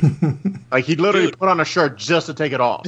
we said the in same slow thing. dude. motion. We were like, did he just come out of the water and put a shirt on just to go back in the water two minutes Trust later? me, and my mother brought it up to me. She's like, "Is he taking his shirt off again?" And I'm like, "I'm sure she was enjoying that. I didn't realize, you know, she was doing a countdown." But At, at yeah. one when uh, when when Henry Cavill came back as Superman when they resurrect him, I did the the the Black Panther instead of and get this man a shield, it was and get this man a shirt because the dude never has a shirt on like ever. Like of course his shirt had to blow off. Like there was no way that dude's keeping his shirt on in this movie, and nor should he. Henry Cavill, I'm not. That's not a diss, bro. Take that shirt off, homie.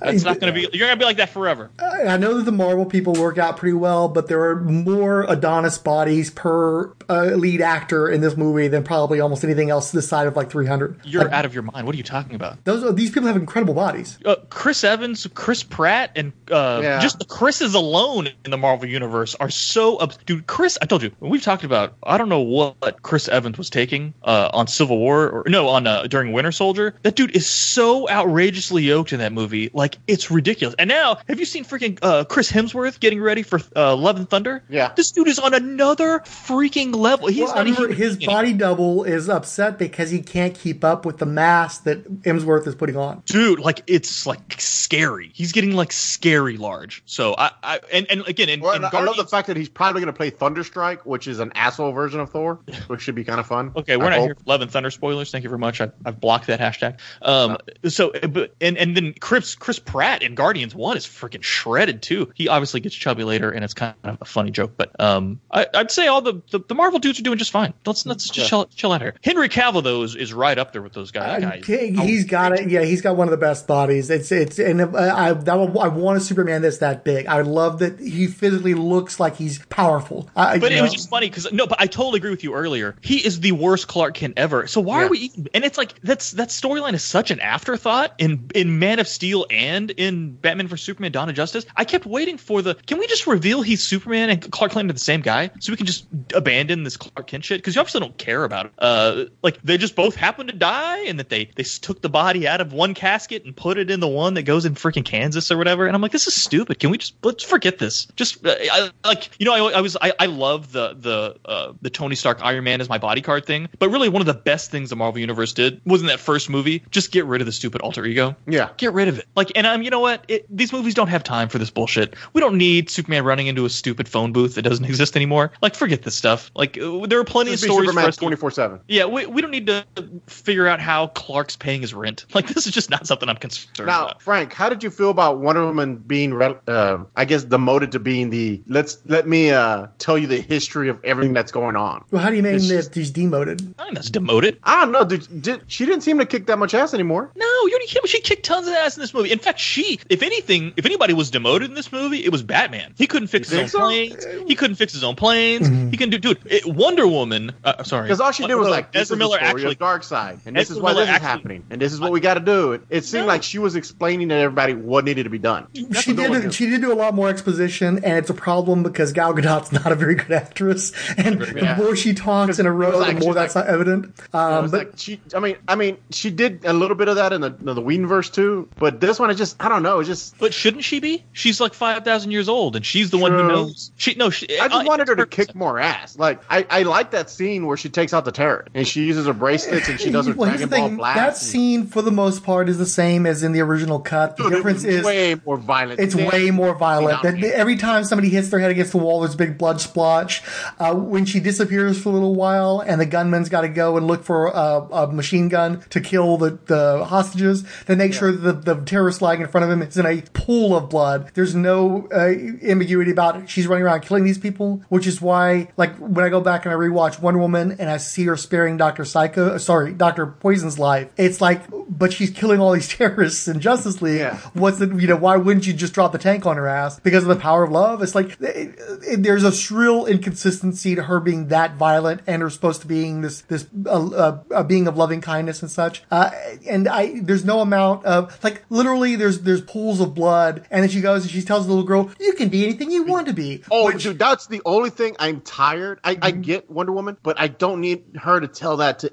I think isn't that like every one of her movies? Pretty much. She winks at But what, what I thought was be funny like too, though, day. there was a tweet where they basically said uh, she goes from you know these this uh, massacre to telling you know to telling the girls like girl boss tweets pep talk. You know, it's stupid. It's and they they, they do something similar to that in uh, the the Joss Whedon cut, but it's in a separate sequence away from all the the people, and also she didn't kill all those guys necessarily. Yeah. At least it's not readily apparent that she killed all those guys. It's just so much bloodier than it needs to be. And I gotta say, the timing on the, the Joss Whedon edit for that sequence is much better, and especially the music because they make sure to use the now iconic Wonder Woman theme for when she's up on the statue in the Oh, the back tea guy, and then when she bursts, yeah, yeah, and then when she bursts through the doors and stuff. Where this version, it, everything Wonder Woman does, you've got ancient lamentation to the point where it's a meme now. You know, Wonder Woman eats a sandwich, ancient lamentation. You know that oh, thing. Use the fucking theme or don't use the theme, but don't use this thing in place of the theme that's much less than. And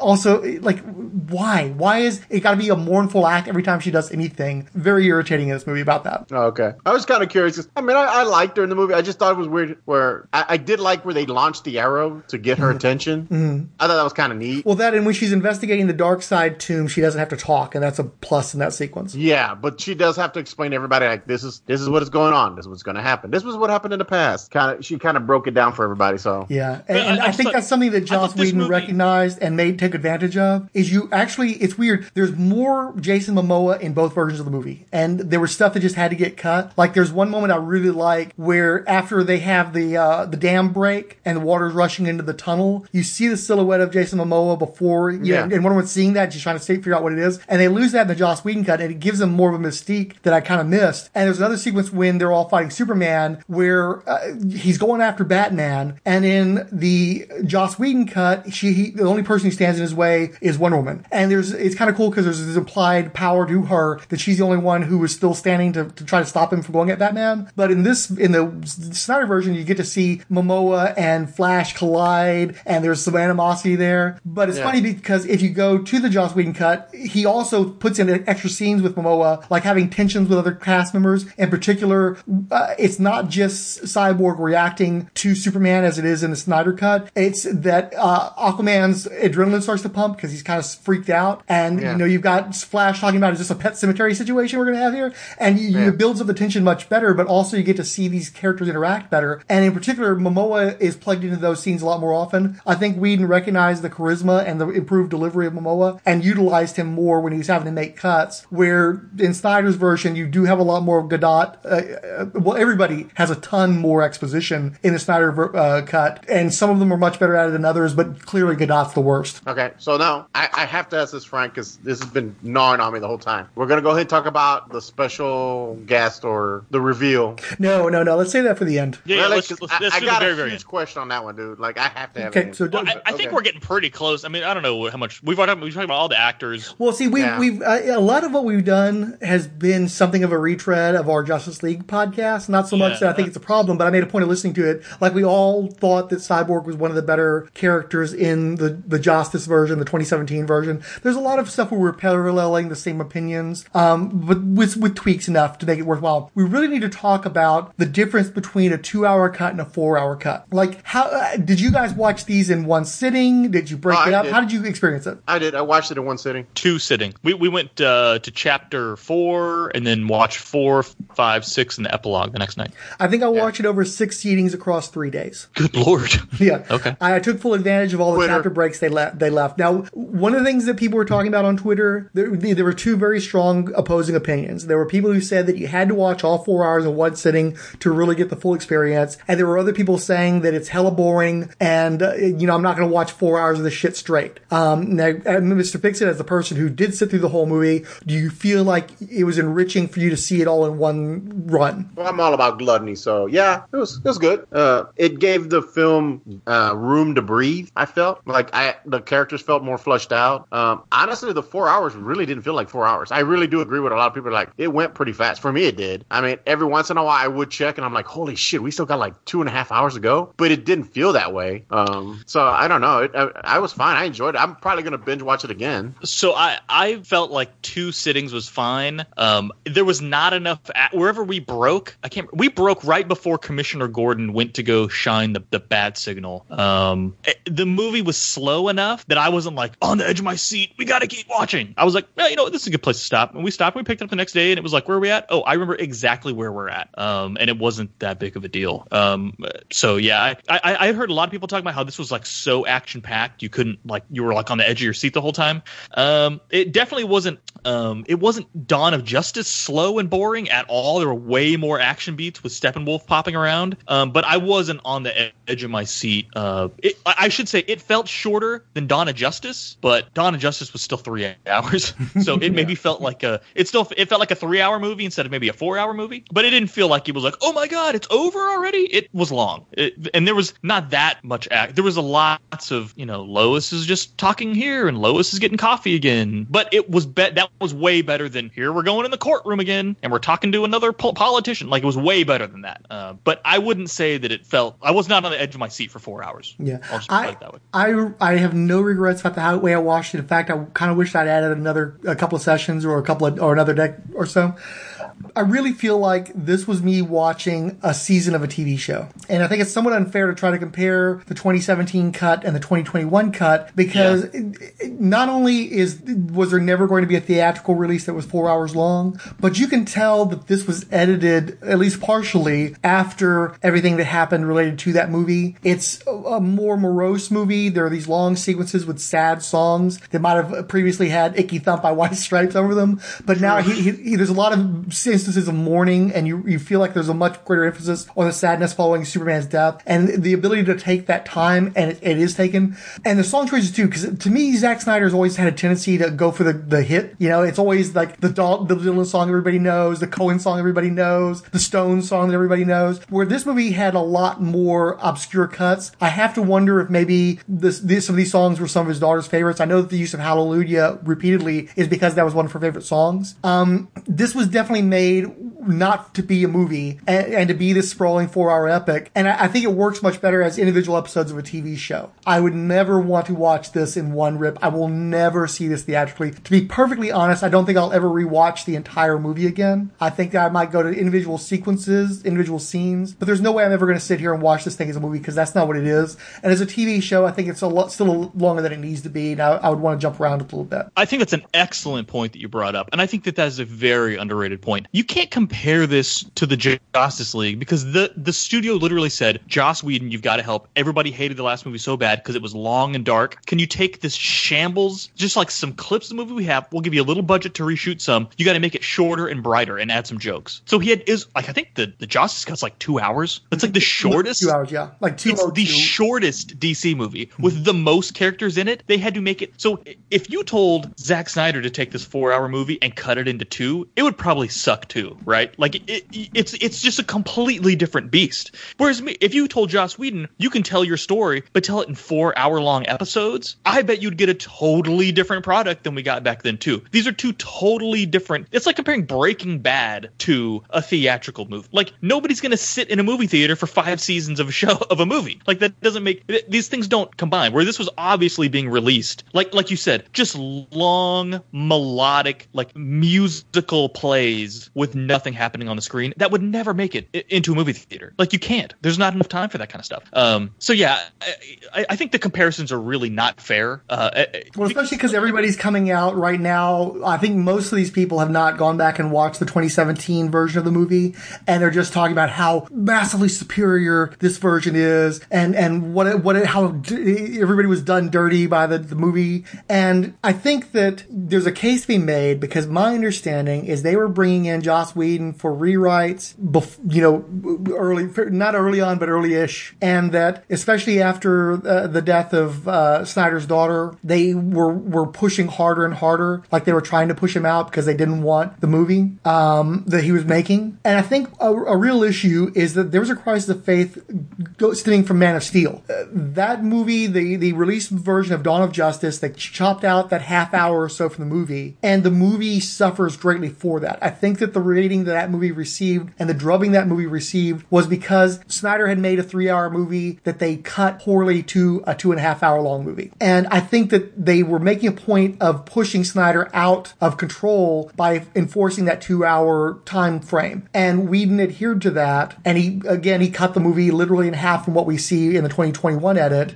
But that part isn't his fault. A lot of it was the studio undermining Snyder. And I really think that a lot of the animosity that has been directed at Whedon all this time, even though he does have, you know, there, there are elements there that are worth attacking him for, I think ultimately the Snyder fans owe him an apology because I've watched uh, the, attention I wanted to watch as purely as possible. So the other movies I watched after. I started watching Zack Snyder's Justice League. I got through the first several chapters and I realized that I was not going to be able to keep it straight in my head well enough where that stops and the other movie would start. And I really wanted to, to like run them almost parallel to each other. So I went back after a few chapters into the Zack Snyder's Justice League and watched the 2017 one. And they were constantly attacking Whedon for being a lesser director, a less visionary director, for adding all these new scenes and shit. And the fact is, maybe 10% of the theatrical release was new material shot by Whedon. And of that 10%, like 7% is in the climax. The rest of the movie, the stuff that he directs is eh,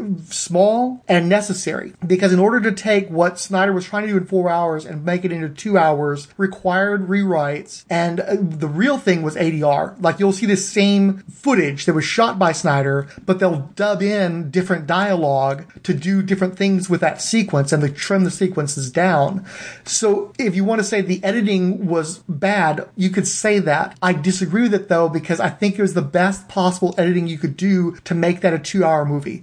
I right. really think that you could have made a strong two and a half hour long movie and clearly there's enough in here for a two and a half hour movie. And I think that's the real failure is that the Warner Brothers were not willing to commit to two and a half hours. I think that they thought that this was going to be another failure and they were cutting their losses. They wanted to get their bonus before the end of the year and they wanted to get as many showings that first weekend as possible to make as much money up front as possible because they didn't have faith in either one of the filmmakers. I think that there's a good two and a half hour long movie here and it's not well served by a two hour theatrical cut nor a four hour uh, television cut. I, I, mean, I think that's a, I think it's valid. valid. I, I do think that, I, I think, well, I don't know if two and a half, I think you probably, because there's just, dude, this is literally, there's so much going on in this movie because, like Mr. Fixit's said a billion times, DC did this in reverse. They didn't want to introduce each individual character. This was the movie where they're having to basically, you're having to tell origin stories in a way yeah. for all of these characters and do Darkseid and do Steppenwolf and deal with the death of Superman and deal with the return of Superman. I think this is a three hour movie to get all this but, in. And there was or, a lot of fat on this movie. Like that made no sense to me. The scene that always came, that always bothered me, is the part where uh, Barry Allen's in the car with Batman, and he goes, "What's your superpower?" And he goes, "I'm a billionaire." And then they film the car driving off and like jumping onto the freeway, and I'm like, I, I didn't need to see this, you know, super rare Mercedes drive on a freeway. Like there was no need for that. Yeah, well, just, the, the just say I- I the should- line and it's go to the next scene. I, I should say that it, when the car drives off in the background, it's the the uh, "You're Not Alone" suicide help on the billboard. I, I'm I'm not saying he in interned to the scene. Oh, just really? Put that I billboard there. that. Yeah, I, I'm not saying he did that just for that scene, but yeah, if you were, that's the kind of stuff that if this was in a movie theater, you don't have time to do. Yeah. So he he he really took advantage of having the TV style runtime. Uh, Got you. So, but I do think I'm, I'm not shitting on you for making that observation. That's true. He uh, you didn't get any of that. I, right? I see. I didn't get that from that. I just like, why are we? I thought honestly, for the minute, I thought, oh, are they pushing a, this car? Like, but I've never seen a commercial for. it. Is this kind of like you know a Mercedes? You know what do they call those? It, uh, it was a Mercedes concept car back in 2018 or 2017. but or it, but I, it felt like it was one of those. Uh, what is it? Product placement moment. So that's what I thought. Oh, yeah, I didn't And see the- Paquita the pointed top out that uh, Marvel has Audi and Yeah. DC has Mercedes. And I will say, not being a car guy, that was a beautiful machine. I loved the looking at that thing. yeah, it's it's a, it was a it, that's a real Mercedes concept from from the 2017, 2016, 17, 18, something like that that showed up at some auto shows. It's I, when I say real, I mean it's a real concept car that they built. I guarantee you it doesn't like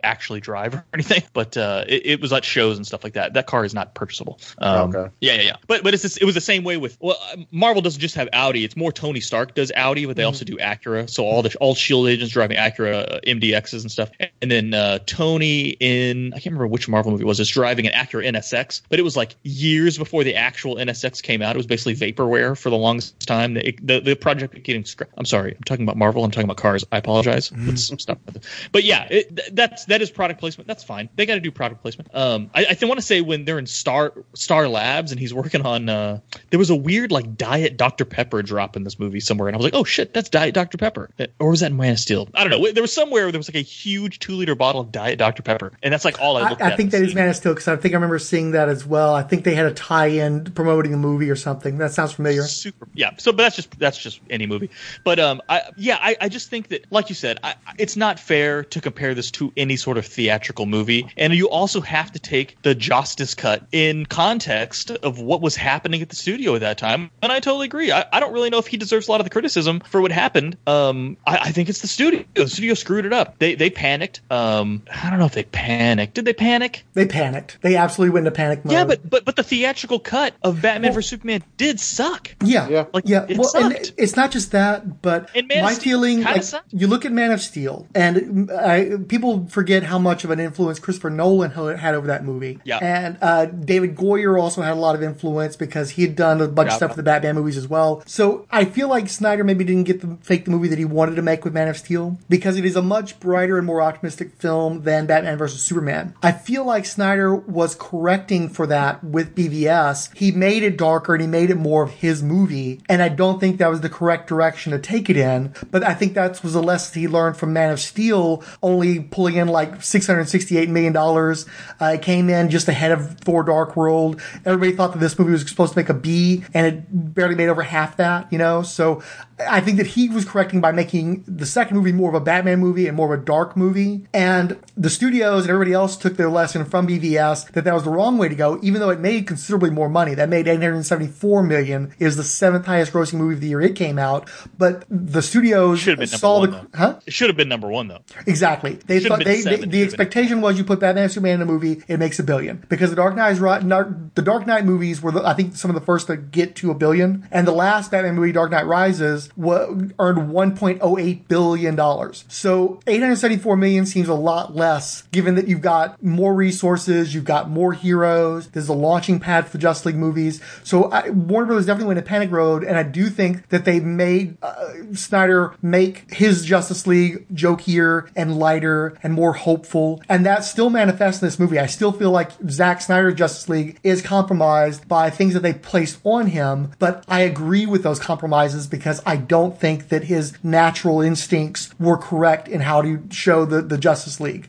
Um, I so totally agree. real totally agree. Yeah. That's exactly how I felt watching the Snyder Cut. If I'm going to get to my opinion on it, is that he had a mulligan here. Okay. He got to look at Batman v Superman: Dawn of Justice and be like, okay, yeah, I probably went a little far. And although there are still some brutal moments, like you said, the Wonder Woman, the dudes in the pool of blood and stuff, this movie was definitely more lighthearted. He didn't go outrageously grim and dark with it. Um, I'm not saying there wasn't some of it, especially with the stupid the Joker epilogue and stuff like that, but I, I feel like he did correct his ship after after the fact. And maybe the original version of this movie, he wouldn't have had time to have corrected it. He would have been too far in. I feel like this is some real 2020 vision being applied to the Snyder cut to make it better than it probably was going to be. But and I disagree with you a little bit there though because Well, I think I think that what Snyder filmed, regardless of what his intentions were, they were still lighter and more hopeful than he would have ever wanted. And he might have cut that stuff out, or like you said, maybe there is 2020 vision. But when he goes back and films those teasers, those stingers, particularly the nightmare sequence, I think he goes to that dark place because he can get away with it.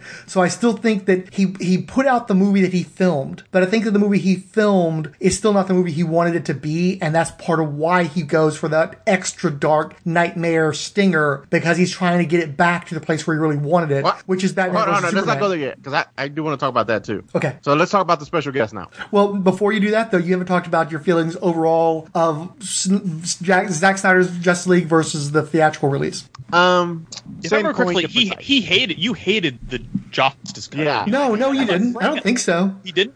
we were pretty complimentary on the podcast. I wasn't impressed by it. Okay. Uh, it wasn't like oh my, this movie. I will. I won't like. Did impress me with some scenes. The Amazons I thought were fantastic. Uh, I thought they got a better deal. I did like they dipped a little bit into the past where they show like all the armies coming together to battle uh, Darkseid. Um, I did like you know they showed Granny goodness in the back. I thought that was pretty cool because now they're talking about the Furies. So they did you know they they did little stuff that I like. I thought the story was. Uh, I mean it it was fine. I mean I I enjoyed. I think more Cyborg's arc because his father and they all seem to have issues with their fathers or mothers or some shit because you know he's having his issue with his dad you know he doesn't he's angry at him he's never around but then the dad gives him a tape and he smashes a tape and you know he's kind of giving us you know I mean That's why this fine. Can't be. A, two- that's why this can't be a two and a hour it movie. huh I said that's why this can't be a two and a half hour long movie. All the stuff you're talking about, like, there's no Yeah. way this movie could be two and a half. Yeah, there's just so much. That's what I'm saying. This this this format gave the movie space to breathe and like flush out stuff that a two hour movie would not allow. Like they would just cut all that shit and you just kind of have to guess it or figure it out yourself. This movie was more like you know this is why Cyborg is so important. All of a sudden, I get where why you know he was kind of seen as the heart of the team and Batman is the motivation to get the team together and he's struggling because I think some ways he feels like he's not strong enough to bring them all together because that technically he's just a guy amongst God and he's trying to get all these gods you know corralled together to fight this force that's coming from somewhere else. Um, Well, it's like you said, Mr. Fix It. These are the things that though that's the info we should have got from the Cyborg movie that led Yeah. into a Justice League movie, Yeah. and they didn't do it that way. So inherently, their own roadmap to this universe, like it, they stepped on their own shoelaces, right? Like you have to tell these details to make us give a shit about these characters, and you can't do it in a two-hour-long movie. No. like you can't do it. You just can't. You need you need the detail. Like- you need to let it breathe, like you said. You got to let it breathe in this movie. The best example is Aquaman. If you watch his movie, you get his disdain of humans and Atlanteans. So when he pops up in his movie, you get why he is the way he is. It's not just like, well, he's Aquaman, he's an asshole. No, he has this really weird relationship with the two worlds. And so you see how he interacts with all these humans and gods among them. So that made more sense. Superman, eh, I mean, he died, he came back in a black suit. Um, Yeah, but he had his own movie. I mean, you, yeah, you he had his own movie. Batman. I mean, it, it. Batman is just that his, his Batman versus Superman. That was basically the Batman movie to give his origins. Flash, just kind of like you get it. His dad's in prison. If you know the comics, he's in there because they think you know they, they believe he killed his wife. Um, But we don't know how he got the powers. We don't, you yeah, know I what mean, they don't Like, explain the the accident, any of that shit, and then of course, you know, Cyborg. This was more of a Cyborg movie because we got more of Cyborg story, and you know, he's like, you know, I don't, I don't know if I want this power. He's, you know, the the great, you know, with great power comes great responsibility. Bullshit's on his shoulders. So I mean, oh, hey, movie- did, did you catch his mom's name was Martha? No. No, I'm just joking. Okay, gotcha. I was like, tell me no.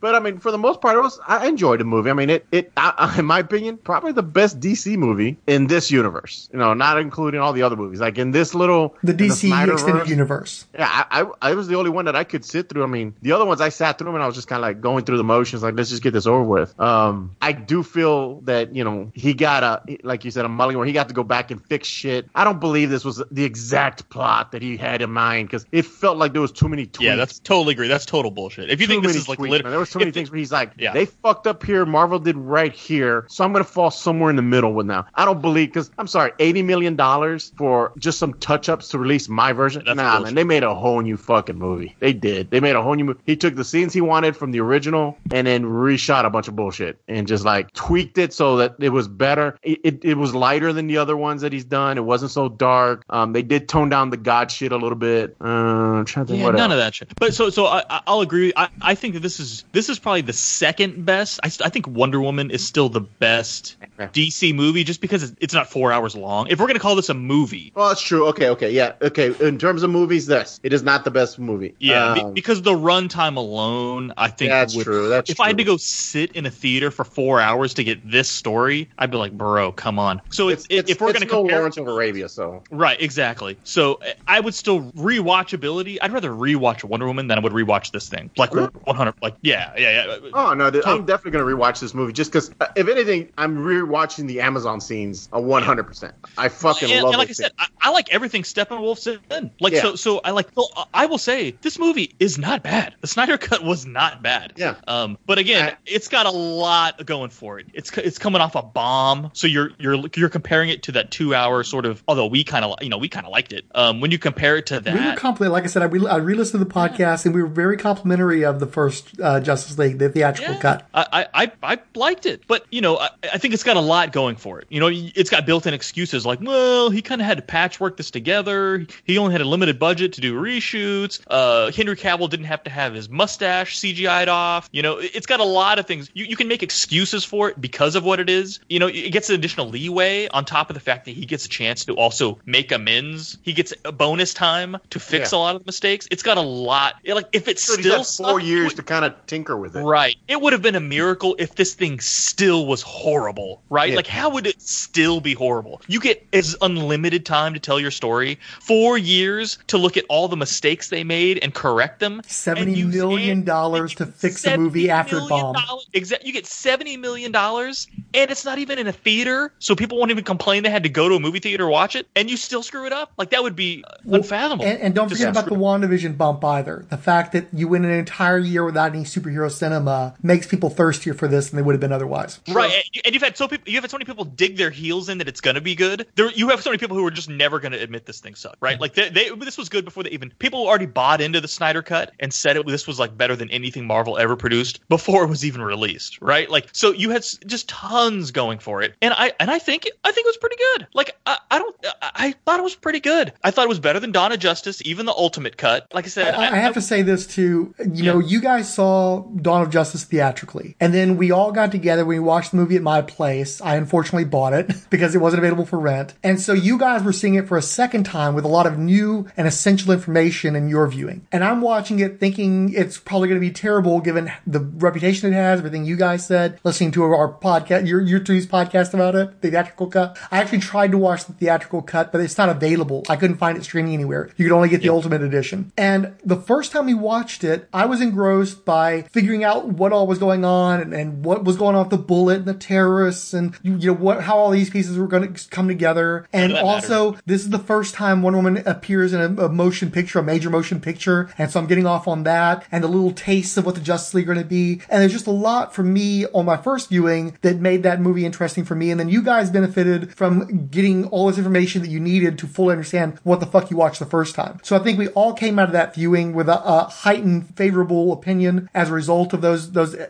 issues. Rewatching the movie this weekend, especially again, what I did is I watched, you know, uh, intermingled with one another the two cuts of Justice League. Then I followed that with Man of Steel, and then I did uh, Dawn of Justice. And then because I didn't know if we were going to record today, I was killing time. I went ahead and rewatched Wonder Woman as well, since it's been long enough since I'd seen it that I kind of want a refresher. Uh, and also because Fixit uh, made me promise that we were going to do a countdown of the DCEU after the Suicide Squad came out. So I wanted to make sure to get a sense of the rankings for the Snyder uh, movies before that happened. Because Snyder wrote part of the story for Wonder Woman, so it's still kind of part of his universe. Um, and I still have to go and watch the ones that I haven't seen yet and figure out how they are incorporated.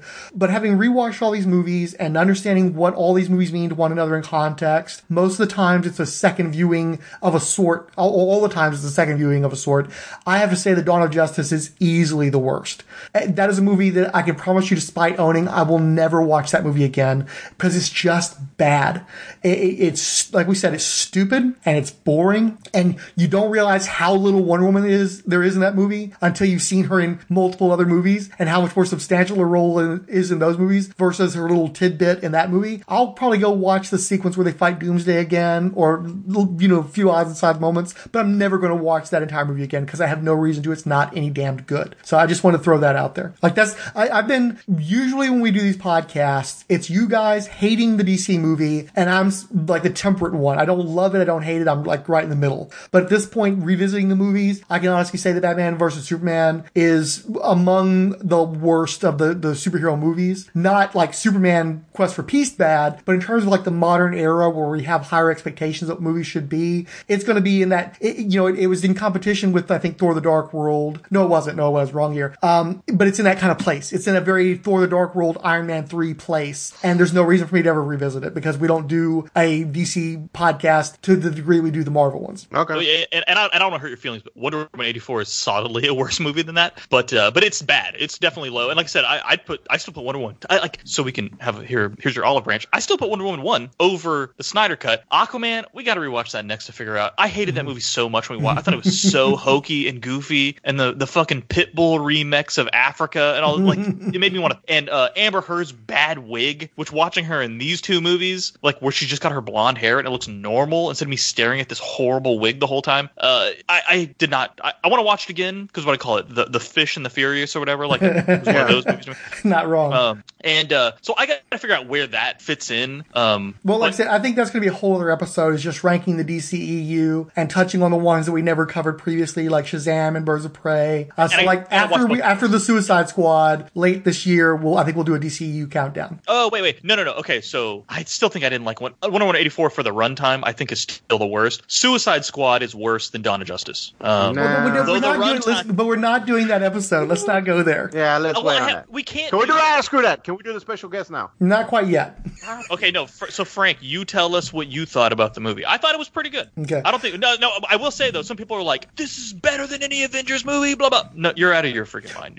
You're, you're, you're, I'm, I'm going to throw some red meat at you though. Again, Paquita. Paquita watched the 2017 Justice League. I, I think she was in the theater with us when when she saw it, and she liked it too. But she very much preferred the Snyder cut, and she really enjoyed the novelistic quality of it. it. The fact that because he's taking so much more time, it's got more of like that fantasy or vibe to it, where you're going into the finer details, and she's someone who really relishes all the little details, and there's so much exposition and so many, you know, a, a key moment, like for instance, is the resurrection of Superman, where in the uh, 2017 cut, it's super fast, where like, okay, yeah. we're gonna resurrect Superman, Fla- Flash goes backwards, he runs fast, he touches the mother box, Superman is resurrected. Where in this version, there's all these complications, like he wasn't supposed to run, it was, uh, he, he heard go when Cyborg said no, because he had a vision of the nightmare, uh, when he made contact with the ship, and there's all this stuff about how he's having to deal with the ship, and the speed, like the, the whole turning back time thing, which isn't even a thing in the Justice League 2017 cut, where the, the,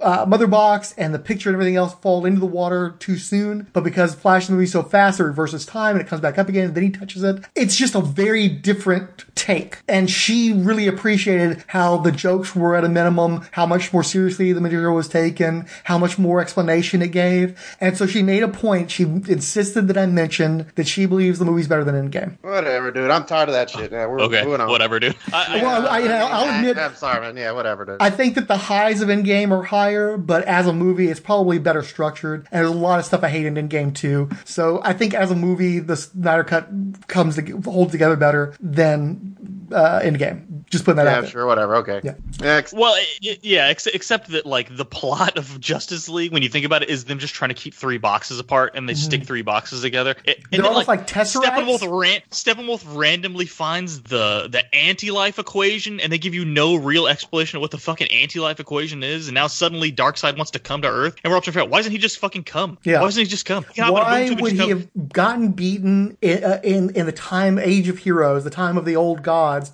and he misplaces the address and doesn't show up for thousands of years? That that's extremely stupid. That- That's what I'm saying. Like that's why I'm, I'm not ready to put this up against any Marvel movie. I'm saying in the context of the DC universe, I'm like this was not nearly as bad as I thought. This was pretty good. Yeah. The bare bones of this story is super fucking dumb. Mhm. Uh, and and and if we're dealing with these, um, again, Dark Darkseid got his ass kicked by these dudes. Yet, uh, uh Steppenwolf is whipping everybody's ass. Like this Mhm. doesn't it doesn't even make any sense in its own context. But again, my, my expectations were so low, I was forgiving a lot of that stuff, and there was a lot of thoughtful uh, storytelling put into it. That I'm like, oh, they couldn't have done this in the movie theater. I'm kind of appre- I'm, I'm appreciating that you know Ma Kent gets to come and she's having to sell the house and she ha- gets to talk to Mhm. uh, uh, you know Lois about it. Oh, oh was wait, wait, wait, wait, wait, Uh, yeah, I know. And then it turned out not to be, and that kind of pissed me off. But so so, what did you think about uh, Wonder Woman decapitating Steppenwolf and sending his decapitated head into Apocalypse? Fucking awesome. I did not appreciate it. Paquita liked that. I didn't appreciate it. I loved it, dude. Shit was awesome. I did too. I, this is it Endgame cool? Not even close. But thank God they had the balls to do something like that.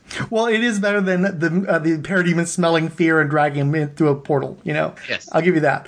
But I, I think that th- again, that's a perfect example of why Snyder shouldn't be doing these characters. That you know, you have the multi, you, you get the the combo, the team mode combo, where one of them's you know uh, burning off his horn, and another one's chopping off his head, another one's throwing him through the portal, and then Darkseid steps on the decapitated head. It's like this isn't the Justice League. This is not what, Gratuitous. what I want from my Justice League. Yeah. It's the gratuitous. I tell you, it's The gratuitous league, yes. He can't just let. Yeah, It's the Unjustice gratuitous league. Thank you. We should call this podcast the gratuitous league. That's what it is. He can't just let them defeat Steppenwolf. She's got to decapitate him. Which I don't know if that was a go for the head kind of a thing. You know, like you oh, were absolutely, dude. They, they're Uh, still ripping off Endgame over and over. it- but you know, it's like they, they gotta go. She's gotta chop his. They can't just defeat him and send him groveling as a failure to to to Darkseid, which actually would have been a little more compelling that he failed again instead of them being like, "I told you he'd fail again. You were right." It- it- they could have actually had him. You could show how badass Darkseid is by he's the one who kills Steppenwolf. You're like, "Holy shit, these guys What can is, really I- touch what is what dude." is Zeta beams or whatever? Yeah, yeah, yeah, and, and yeah, the Omega Beam or whatever. Yeah, you Omega could have Beam. shown that off. Instead, she fucking decapitates him, and his head goes spiraling through the. I, I don't know, dude. It's just, but Well, again, and also like, it's Superman. And you- You say what you want to about the you know Amazonian way and such. The fact that Superman uh, uh, disfigures him, that cu- Oh, cuts yeah, off one of his horns, which we, we they made a point of showing is an organic part of his body. bleeding. It's not even a horn like uh, Hellboy's. It's part of his body that just happens to be shaped like a horn. And it's Superman using his heat vision to do that. Egregious. Oh and fuck it- that! When he's punching him on the ground, Mhm. and it's and it's not like I'm trying to stop you. It's like tr- he's trying to beat him through the ground. He's just wailing on him. You know what? And, and I'll say that too. Throughout all these movies, I really don't like Superman's heat vision. Mm. It's way too over the top and violent. the veininess of his eyes the and stuff. veins, Mhm. the, the veins come out of his eyes on his face when he shoots it, like almost like it's paining him, like or, or like it hurts him to fire it, and then it, it, it almost doesn't seem like he can really control it all that much. It's almost like Cyclops when he gets his visor knocked off, Yeah. like he's just just melting, and he's cutting people in half with it. In, in Batman's flashback or flash forward, we don't know his Mhm. nightmare, and and he's slagging those Humvees and shit like that. Like I don't like that, dude. To me, that's that's I don't know. I know I sound like a total puss here, dude, and I apologize to our listeners if you feel that way. It, it- it's just it, we know somebody who can shoot freaking beams as hot as the sun out of his eyes at human beings and metal. It should do something really violent, but can we just come back on it a little bit, like where he's not like and with veins coming out of his eyes and he's just blowing things apart. I don't know. I just I don't care for it, dude. Well, I, I don't know. People are probably laughing at me right now, but I just just I don't like it. But also in the Snyder cut, you he, Superman shows up really close to the end, and Steppenwolf is about to chop Cyborg while he's trying to separate the bo- the Tesseract, you know,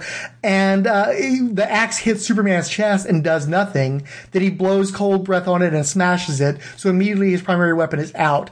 And then Superman alone is pretty much taking Steppenwolf, and there's no real back and forth on that. It's clear that Superman, with uh, within a few moments, could take this guy all by himself, and the rest of the Justice League is just pointless. You know, why are you guys around? So that's something that they did much better in the 2017 cut, where uh, Cyborg is actually ripped to pieces by Steppenwolf. He rips his legs off, he chops his like his arm off, or partially chops his arm off. And when Superman does show up, it's much more of a competition. He does eventually pull the same move where he freezes the axe and smashes it, but it's literally right before he's going to get dragged through the portal by the parademons. So the final boss fight fight is better in that sequence. But I do have to say something in Snyder's favor. As rickety as this movie could be at times, as as overwrought, overlong, I have to say that the closing action sequence, again, very much like Man of Steel, they lay out a plan, they execute the plan. It makes the Justice League look way more professional, way smarter, way better strategy. It's a much better scenario, a much more interesting scenario. Uh, they they do it so much uh, more effectively. It's shot so much better. The stuff in the Whedon cut, the, the majority of the changes are in that final sequence to shorten it up because it is a rather long action sequence. It's a good like half hour or so. So if you only have a two hour time frame, you're gonna have to chop that up. And it, it- the the worst elements of the Whedon cut is the action sequence at the end because it is just so cl- plainly choppy. Um, Yeah. I would say like like literally The Russian family and all that stuff. Yeah, the 27 cut is like brutalist editing, and I don't mean that in the sense of it being brutal. I mean like the actual buildings. It's like these these squares and rectangles that are being set to the side of and on top of one another. There's no time for segues. There's no time for cinema. It's purely perfunctory, ugly, and and blocky. How the the 2017 movie plays out. I watching that sequence as directed by Snyder, even though there's a lot of fetishistic stuff, like you fire a, a, a cannon and you're seeing the shell roll backwards behind the Batmobile and stuff like that. It, it, it gets a little tedious and it is very Snydery, but overall it's so effectively done and everybody has a role to play and they're, the, all the moving pieces kind of make sense for what they're trying to do. Uh, it's so much more effective as a, as a protracted action sequence than what, what we saw in 2017 and what we see in most superhero movies, in fact. I feel like most of what happens in that needed to happen. The one exception being that the, they just get rid of the Flash by making him run around in a circle. And then Paquita made a point of pointing out there's no way you could possibly shoot this guy who's moving at the speed of light with your stupid fucking energy cannon. Um, and that's entirely true. They, a lot of people have talked about how this was such a great showcase for the Flash, so much better than a 2017 edit. But I, besides the point of, you know, him moving time, I, that was ridiculous. And they do sideline him in a way that other people don't get sidelined.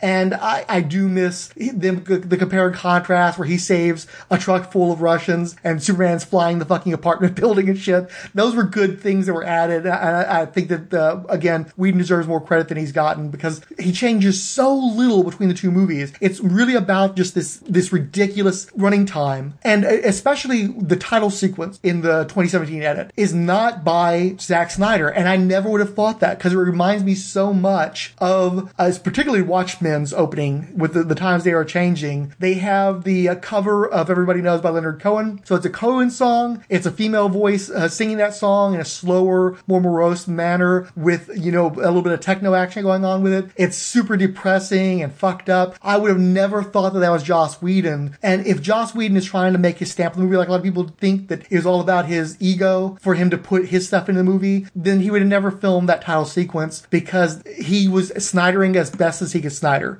And that does not detract in any way from the toxic workplace that he apparently created or any of his other problems, which we may or may not discuss. We're running a little long, but I think given the subject matter, it makes sense we would be. I, I, going after Whedon as a, because you think that he hurt Snyder's vision is just not fair because I, he could clearly did his very best to do what he would have anticipated Snyder would have done. Can I just add that during that sequence, as soon as the Flash started going back in time, our power went out. it was so weird, dude. As soon as he started running and the ground started reforming, we had like a Flash power outage and everything turned off, and we had to wait for our, our Wi-Fi and stuff to boot back up to start watching it again. It was really bizarre timing. So it, it was like 4D. It was crazy, or 5D. I don't even know how you would describe it, but anyway. Um, no, I, I thought the final sequence was was was good. Um, yeah, totally. Like, but I mean, you knew when they kept, "Can I come yet? Can I go yet? I'm still running around in circles," and they kept sh- focusing on that parademon shooting at him. You knew that eventually something was going to happen. And yeah, I got a little tired of the Flash tripping and falling. Like it just seemed to happen all the time. Although I did like how he, how he was like, "Just got the wind knocked out of me," and the dude had just like a huge hole in the side of his uh, thing, and he was going to sack up and try and save everybody anyway. I, I liked that. I thought they knew. I thought it was fine. I thought it was good. So I have to address Superman. And I, again, Superman is endemic of my problems with Snyder handling these characters. I really enjoyed uh, some of the, the inset stuff that Whedon do, does in his version, uh, particularly when he gets his hands on Batman and he asks him the same question that Batman asked in Dawn of Justice. Tell me, do you bleed? I loved how much they ratcheted up the tension during that sequence. But at the end of the day, Superman shows up in the red and blue like he's supposed to. And you have the fun moments where he's helping Cyborg to break up the boxes. And they're palling around and stuff. It is a problem with the CGI mouth. It, I, I recognize that, but that's not, that's the circumstance. That's not anybody's fault really, except for the, the people who were responsible for doing that CGI. That Snyder would have Superman walking through this hall of armors and then show up at the very end in a black and silver armor as his, as the end of his three movie arc. This is the true Superman, black and silver Superman who's more hardcore and is going to fry people's horns off and stuff. That's exactly why Snyder should have never had the reins to Superman in the first place, nor the Justice League. It, it just the image alone, especially at the end when they see the entire Justice League and Superman standing there in the middle in black and silver, it looks terrible. He's right next to Batman too. There should be a contrast between those two characters. Batman's the guy who's all in black and the one who's really dark, and Superman's in the bright colors and he's really light. And if you don't understand that that contrast is essential to that universe and essential to the individual characters, you don't have any business handling these characters. Yeah, and again, like I told you guys via text, if you just walk into this knowing that Superman's a piece of shit in all these movies and he doesn't act like Superman, you're probably going to enjoy it a lot more. And in fact, I, I, got tangled. I got tangled up in a Twitter argument, you guys. Uh, that somebody posted a. It was a picture of you know how it started, and it was like uh, Henry Cavill Superman. It's like how it's go, how 2020 is going or whatever, and it was Homelander, right? Mm, yeah. And somebody was like, uh, actually Henry Cavill Superman is not that far off of Homelander in the Snyder movies, and this dude got roasted, and I was like, no, I mean, if you want to do a body count total, Superman's probably pretty close to Homelander in these movies. He's he's and he gets really brutal. Like he's brutal in these movies in a way that Superman just shouldn't be. And that's like like you were saying, just a lot of these characters, he should be doing a Netflix show. He should be writing for the boys. He should be directing the boys. He should be doing uh what's what's the one Netflix is doing, Jupiter or something. Oh, do Jupiter an Circle? El- yeah. Do an Elseworld, dude. Like you don't have to take these characters and do this. You know what I mean? Like like or there's just, give him no reason. Batman. He could. I, I wouldn't want that dark of a Batman, but at least that's appropriate for Batman more so than it is the other heroes. Just go make Batman movies, dude. If that's all you want to do, just go do it and leave these other characters alone. So people can make a Flash movie they've been waiting for all these years. And look, I know a lot of Aquaman people like the Aquaman movie, but that ain't Aquaman. You know what I'm saying? Like uh, all- these ain't these aren't these characters. Like these could easily just be an Amazon Prime version of the of the, the what, what did we call it a second ago? The uh the gratuitous Justice league, the the gratuitous league, Yeah. and you'd be like, oh ha ha ha, it's oh that's supposed to be Superman, but he's like, you know, it, it- that's what it is. None of these characters are actual characters. But like I said, in spite of that, buying into this universe, I, I, this was it was pretty good. I don't think it was that bad. Part 3. Hashtag I stand on Ray Fisher. Or, aren't all workplaces toxic when you get down to it? So now let, maybe we can get to some of the hot button stuff too. Uh, well, let's talk about Cyborg. Uh, obviously, there's been a lot of allegations leveled at Joss Whedon. Uh, I, I, I believe pretty much all of it. I believe, you know, his, his ex-wife came out a few years ago and said that he, for feminists, he sure liked uh, committing adultery. Uh, a bunch of actresses have come out since Ray Fisher made his accusations who aren't covered by NDAs, talking about how, you know, he, he shit canned Charisma Carpenter off of Angel because she got pregnant pregnant and was making fun of her weight gain and shit. Super fucking shitty shit to do. Uh, there's a bunch of other characters, uh, character actresses from Whedon Productions uh, that were treated poorly and support his uh, accusa- the, the accusations. In particular, uh, the star of Buffy the Vampire Slayer, Sarah Michelle Gellar, came out and said she was in support of the women and she didn't want to spend the rest of her career having her name associated with Joss Whedon's. Uh, in particular, one former writer on one of the shows uh, described Whedon as casually cruel, and I totally get that because you can see in his work, his work is casually cruel. You know, the way he treats characters, part of what built his fame is his willingness to just take out a beloved character without any notice, shocking the audience and putting an actor out of work. And so there's a lot of reason to be angry at him. It'd be one thing if it was just Charisma Carpenter, who I don't think was ever really, you know, like the greatest actress anyway. But when you got the star Buffy Summers coming out against him, there was clearly a problem there. And I do think there's a generational divide. You know, Joss Whedon's a Gen Xer. Uh, something I've tried to deal with in my own self is that Gen Xers were raised to be casually cruel, sarcastic, and, you know, we're, we're like the walking wounded and we have gallows humor and we have all this stuff that's in us that's toxic. And I think Whedon is probably an exemplar of that. And unlike the rest of us, he probably doesn't have as much exposure to the changing times. We've definitely seen this a lot where you've got people who have their gilded cages and they're not aware that the, the times are a changing and you can't get away with this type of stuff anymore. Whereas Zack Snyder is a guy who his ideology, which comes through in the way he his characters act, and is uh, I think ide- uh, diametrically opposed to most of the DC heroes.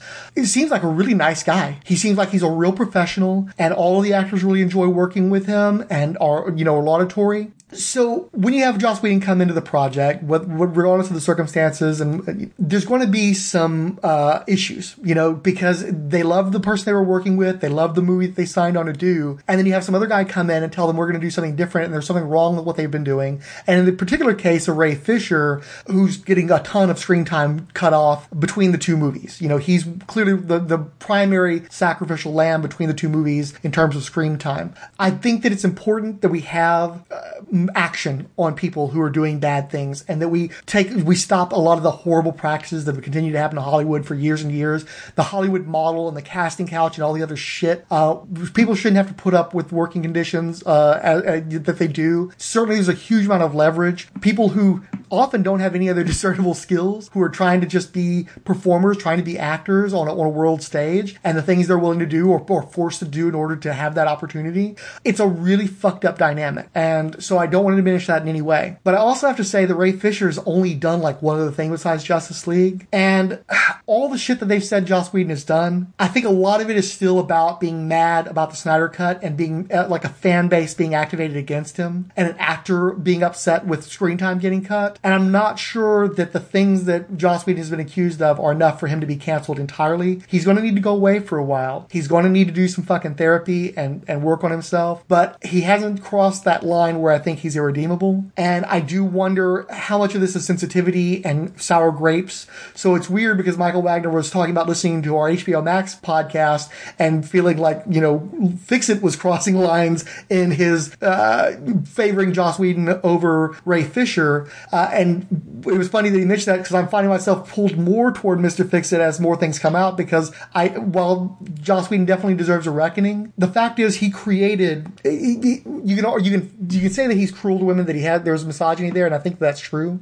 And again, I think part of that comes down to the generational divide. But the fact is, he also created shows like Buffy the Vampire Slayer, and yeah, it's a cliche now, the strong female character that acts too much like a guy and not enough like a woman. But giving opportunities for those women and those actresses to be on a screen in the 90s was a very rare thing. Most of his shows have had a lot of inclusion. There's, there's, with the exception of Buffy, there's a lot of characters of color on his shows, and as time progressed, more and more of those characters were added in, in with greater and greater visibility. Um, it's easy to turn on the person who created the opportunities that people take for granted now. And I think that he did a lot of good in his day. That doesn't mean that he is absolved from things he's doing wrong today, but I think it's worth remembering. While watching these Snyder movies, particularly Man of Steel and Dawn of Justice. It's really noticeable the lack of representation in those movies. So it's very weird to me that so many racist accusations have been leveled at Joss Whedon over who he cut from his version of a four hour long movie down to a two hour long movie. And especially when you look at, for instance, Kiersey Clemons, uh, who is playing Iris West. She's in one scene. She has no dialogue. The scene in no way advances the narrative. No shit, she got cut. Henry Lennix, he was the general character who appeared in two previous Zack Snyder movies. That was an instance of Snyder having representation, but this is still an extremely minor character in his movies, and a character that he himself cut out of the theatrical cut of Dawn of Justice. So I don't know that that's racism. You take Kai, who is the uh, Ryan Choi in the movie. That character does nothing. He talks a, a little bit. He gets a fair few lines. He contributes in no way to the forward progression of the movie. So of course he's going to get cut. Joe Morton, he also has a lot of stuff cut. Joe Morton is a brilliant actor. I love Joe Morton. Yeah, I love Joe Morton. He's so great. And he's so great in this movie. But here's the problem I have. DC decided that they wanted to make Cyborg an icon. They recognized that they did not have enough representation in their universe, especially in the key roles like the J- JLA. And so in 2011, when they did a new 52, they decided to retcon the presence of Martian Manhunter as a founding member of that team and insert Cyborg. And they're doing the same thing with the movies. He's he they want to say that Cyborg is an icon and they want to put him on the same tier as he these other heroes. And one of the things that helps with that is showing how powerful he is. Like you guys are complaining, they're all gods, even Cyborg. And they make him do stuff that he can't do in the comic books, like fly and stuff, which is something I really don't like. Turns him into Iron Man. Right, essentially. It makes him very derivative and it, it, it takes away from his visual language from the comics. But here's the problem. If you're going to try to do a cyborg movie, which was the plan, you look at all these other heroes. Superman has thousands of comics to draw from. Wonder Woman has thousands of comics to draw from. The least successful of the iconic heroes in the Justice League is Aquaman. He still has at least hundreds of comics, if not thousands, to draw from. There have been 42 cyborg comics published by DC with Cyborg's name in the title. That's across two ongoing series that were basically one continuous series plus a six issue miniseries. Cyborg essentially has three stories. He has his origin, he has the story where he gains humanity above where he's at as Cyborg, and he has stories where he loses humanity, usually through like trauma, brain trauma, or, you know, issues with his limbs and stuff, or he loses more parts of his body. If you put Cyborg's origin into the Justice League movie, you've taken a third of his stories away from him, and he doesn't have that much material to draw from. I think you're doing Cyborg a disservice by going deep into his origins in Justice League. So I have issues with them not cutting scenes of Ray Fisher because his origins don't necessarily advance the greater story, and you're depriving the Cyborg movie of stuff. Now, I also will understand that you want to have the thing that actually exists. If they've already filmed the Cyborg material and they've given this guy an important role, then you definitely want to, to see that on the screen as soon as possible because there may not be a Cyborg movie, and you want as much of that to hit the screen as you can. Uh, you don't want it to just be deleted scenes. But the fact is, when we watched the Justice League in 2017, we all thought that Cyborg was one of the highlights of that movie. We all liked him. They didn't go as deep into his origins. So I don't think it's fair to say that cutting uh, scenes with Joe Morton, particularly one very key scene, the fact that Joe Morton dies the same way as Pa Kent in this fucking movie. For no particularly good reason, he locks himself in a box, which he then uh, superheats with lasers, and then he crumbles into a, a meat mound, uh, similar to uh, the, the uh, Cube and the first Resident Evil movie, or several of the Resident Evil movies, actually. there is no reason to kill Joe Morton's character because, while I've said the big stories for Cyborg, one of his two major subplots is his daddy issues. The fact that uh, he he, he was injured in this uh, accident and that his dad rebuilt him and he was an athlete and he didn't want to come back that way. He resents his dad. His dad was never present in his life and his dad's still trying to control him once he becomes cyborg. And there's all this tension between the two of them. That would be very important to have in a cyborg movie. And you can't do that if you killed his dad in the Justice League movie. So it isn't necessarily about racism. And there's still a hell of a lot of Joe Morton in the theatrical cut. And I want to see the cyborg movie if they make it with Joe Morton, not without him, since he would be one of the best things in the fucking movie. Another issue I have is that Ray Fisher didn't. Wait, wait, wait. Can, can I add on to that Sure, real please quick? do. Just, like, for instance, when they break into Star Labs around the uh, Superman uh, alien craft, you know, Cyborg gives the microbe level five alert to evacuate everybody, and he's left there and can either, and he's calling in saying it's a false alarm, and he sees his son and has the opportunity to say, no, it's not a false alarm and to get everybody out, or say or say no, it's not a false alarm. The whole place is inve- you know uh, uh,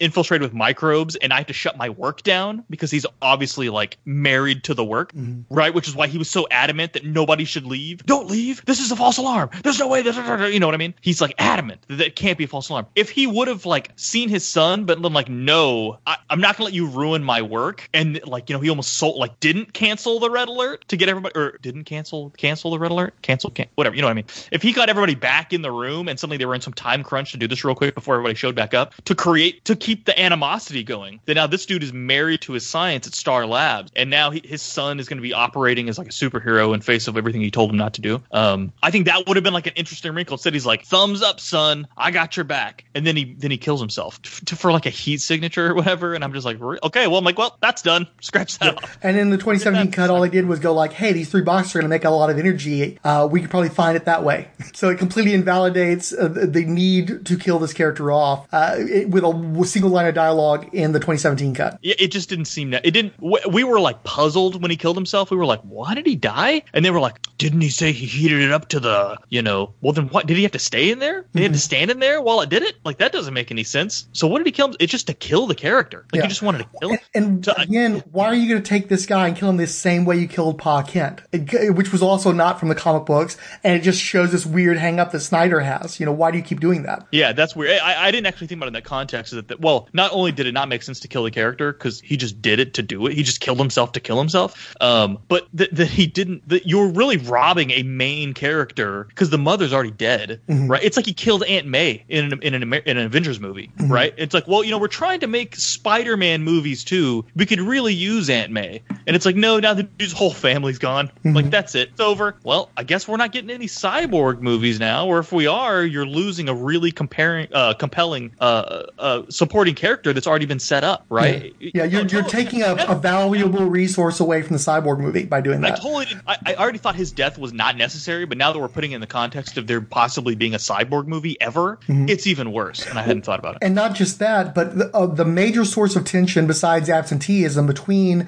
uh, Silas and Victor Stone is that Silas and his wife are both brilliant scientists and they are trying their best to better humanity, but also, while it's not necessarily a major part of the text, but it's definitely in the subtext, they're trying to show that black people are more than just athletes, entertainers, and shit. And then their son decides he wants to be a quarterback. And Silas is completely rejecting that. He hates that his son goes off and becomes an athlete and is not using his God given intellect. Um, plus, by being a quarterback and by the through the tension between father and son, Victor does fall in with kind of a bad crowd. And he go, he's going to parties he's not supposed to. He's hanging out with people he's not supposed to. And so there's this real dissatisfaction from Silas toward his son. So when you see that sequence in the movie where Silas like, oh great, Victor's finally coming out of the apartment and he's working toward the betterment of mankind and also again working for the betterment of black people because he's the black guy in the Justice League. He's the one that's at, on a par with these other guys. So Silas is seeing his son become the person he always wanted him to be, but you don't know that because that's not in the movie and it probably wouldn't be in the Cyborg movie either because he's already gone through the origin. You're probably just going to move forward with that or have it to be a team up movie like they ended up doing where he was going to be in the Flash movie instead. So you're really robbing something there. Another thing that kills me is that a lot of people talk about, oh, it's so heartbreaking. Cyborg's the heart of the movie. The origin is given short shrift and it's incorrect.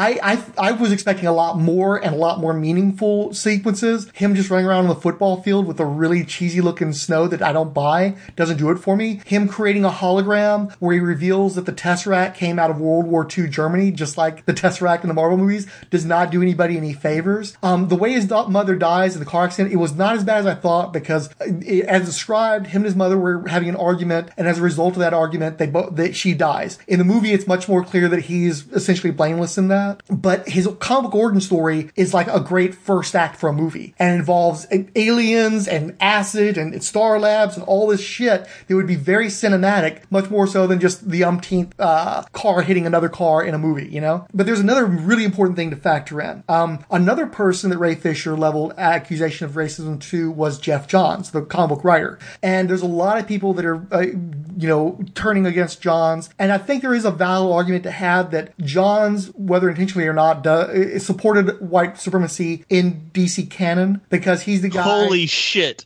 Sorry, he's the guy who brought back Hal Jordan, where you had a par, uh, half Mexican uh, Green Lantern preceding him, Kyle Rayner, where you had an African American Green Lantern who could succeed him, like John Stewart, who was already more famous from the cartoons anyway. Um, you, uh, he, while he wasn't directly involved with that, he, he's done, a, with the exception of like Mr. Terrific in the JSA, who compared to Green Wait, wait, Lantern wait, is much wait, more minor can, character. Can we just can, can I just say I Yeah. think saying that Geoff Johns supported white supremacy in the DC universe and then you describing that scenario, I don't think he's describing. I don't think he's supporting white supremacy. Can we phrase that a little differently? Well, like it's not okay. Well, let me put it to this way: it's not. I, I said personally, it wasn't intentional necessarily, but that's this is one. This is getting a whole thing with racism. There's uh, the, the, whenever somebody's called a racist, it's particularly the really obvious racist. That's always about, well, I don't have racism in my heart. I don't burn crosses, and I don't wear a pointy hat. You know, I'm not a racist. Racism isn't necessarily defined by what's in your heart. Where racism matters is when you prop up white supremacist structures and when you uh, create a system that disempowers people of color. And if you want to say Geoff Johns contributed that by the changes that were made at DC, but under him and Dan Didio, I think that argument can be made. But I'm getting to a point, trust me. The problem with Okay. yeah, the problem with Ray Fisher leveling those accusations is he wouldn't have a fucking job without Geoff Johns because it was Geoff Johns who took Cyborg from. Uh, uh, he was at a point where he was a liquid metal gold guy, and he was just some guy who was with the Titans. Uh, He, he was he, his star had fallen greatly. Okay, Johns is the one who brought him back and made him more of like the iconic Cyborg. He got him in the Flash comics and made him a recurring there character there. Then he got him into uh, a new version of the Teen Titans where he's a mentor character. Um, but most importantly, he's the one who put him into the Justice League in the first place in the New 52. He's the one who helped kept building up the Cyborg character in his own comics through his own work, and then he's the one who decided that Cyborg is now going to be a founding member of the Justice League, and that's why Ray Fisher had a fucking job in the first place. One of the things that Ray Fisher was saying was a shine of his racism when he was talking about how uh, Johns had this obsession with with penis and whether or not Cyborg had a penis, and he was like, "Why is this white man telling me, a black man, why it's important for a black man to have a D?" Okay, well, the problem is one of the things they were doing to try to prop up Cyborg and make him on a par with the Justice League is they decided to launch him in his own solo series for the first time ever. They wanted it to have a, a true a verisimilitude, so they made sure to get a critically acclaimed black writer, David F. Walker, to write the book, and then they got their top their number one guy, Ivan Reis, to do the first story arc. So they put everything they could into helping to launch this guy and give him a big launch. And one of the problems that Walker had was he, he, when Geoff Johns was amping up Cyborg, because one of the things he did was rather than the alien uh, origin from the old 80s comics, what he did is he had Cyborg get bisected by a boom tube. And that he's the one who brought in the stuff where rather than it being Silas Stone alone who comes up with all the cybernetic parts to save his son, he has to rely upon the mother box to do that. And his lower half is still gone though. So he literally is emasculated. He doesn't have his bottom half. One of the things they specifically filmed for the 2017 Justice League was showing that Cyborg was not bisected as he'd been shown in Dawn of Justice, that he still had his manhood. And a black writer who was helping to launch the first Cyborg series ever had expressed his issues with the lack of a penis on Cyborg. And most probably Geoff Johns is recognizing that because it became a flashpoint. Like there were articles about it because he'd mentioned it at a convention and there were think pieces and there was another black uh, writer who was making the argument that a man isn't defined by whether or not he has a penis and all this kind of stuff. It became this big thing for a very short period of time. And Geoff Johns would have had been aware of that in part because he's the guy who bisected Cyborg in the first place. And when a black writer, a critically acclaimed writer, the guy who wrote the Cyborg series, told him that Cyborg needed his penis back, Geoff Johns took that to heart and he made sure that happened in the movies after Snyder had bisected him. That became this big racist thing and all, all these people were talking about Geoff Johns talking about a black man's penis and shit. And it's all a misunderstanding, but I don't see anybody in the media figuring this out and showing the timeline and recognizing Johns was trying to do good. Okay, he was trying to do something good. Now that doesn't mean he didn't do other racist shit, but be- between the NDAs and and us not having receipts, and in this particular instance, knowing that this was a misunderstanding and and probably like mis- things were misspoken, to say that guy's a racist and he needs to be gone, and Jon Berg's a racist and he needs to be gone, and the fact that Ray Fisher took it all the way up to Walter Hamada, he's trying to get an Asian man fired from his job. Um, not only is it extremely foolish because the guy's never going to work again as a result of that. But I question, despite the fact there are racist systems, especially in Hollywood, I don't know that some of what he's doing isn't not just harming him, but kind of harming the cause because he's maybe going after people who don't deserve to be gone after. There are worse people out there. So I don't know if this is going to be like a Stuart Smalley situation where people that are not the worst offenders are the ones who take the most heat and, and have to take the fall. I do approve of making changes in the system. I do think that we obviously we have to make changes, and I'm, I'm a favor of people fighting for that. Uh, but as with Mr. Fixit, I have to question whether the guy who only ever did uh, some episodes of True Detective after Justice League was really like this self-sacrificing hero of the cause. And I do have to wonder about the people that he's specifically going after and how much of that is politically motivated, how much of that is uh, going along with the narrative. Because the fact is, one of the best ways Ray Fisher is going to get to work again is if they they get Snyder back in the game, and that's going to be his biggest cheerleader if he wants to continue in a career with a high-profile role like Cyborg. Uh, that was a lot. Um, uh, but I, I, think that's interesting. I, I, didn't hear about the stuff about Geoff Johns. Um, but I, I will say that, like, obviously Ray Fisher's just pissed because his shit got cut out, right? Like, is this not obvious that he, that he got a much smaller role in the movie and he's pissed about it, right? And because he, and he did like, like he, you got uh, Khal Drogo going off and making a billion dollars on Aquaman, and he's like going to guest star in a Flash movie, and then that crumbles away as well. I'd be pissed too. Yeah, and and, and let, us be real. How much interaction did Joss Whedon have with any of these people? Like, really? Like, like did did, jo- did how much time did Joss Whedon spend on the set with Ray Fisher? Any? Yeah. Like, like any at all? Oh, did was he there for? How much of this was just like CGI reshoots? You know what mm. I mean? Like, like I really seriously doubt how much time these people ever actually interact. So, to really think that it's like something personal, uh, or you know what I mean? I, I, I, I'm with you. I think that's kind of a stretch. I think it's just somebody who got their feelings hurt, and then he stoked the fires of the Snyder Cut happening because he knew in the Snyder Cut he had a bigger role. Like, I don't know. This seems like kind of obvious to me. Uh, so yeah, Joss Whedon may be a piece of shit, but uh, let, us talk about him being a piece of shit for the stuff he's like legitimately be a piece of shit for, as opposed to somebody who was just like, like we said, he was sort of thrown into the Snyder Cut or, or the non-Snyder Cut, the, the Justice Cut, and they said you gotta make this thing two hours and it'll be fucking funny, and I want you to bump all the colors up uh, three exposures, and he's all like, and they're like, you got, and look, uh, Superman's got a mustache now, figure out your way around that, and he's like, uh, okay, and he kind of had to do what he had to do. Like, let's, I, I think that there's some, it's not as simple as it's we're making it out to be. So I will agree with you there on that. And Mr. Fix already gave his uh, two cents in another podcast. yeah. Okay.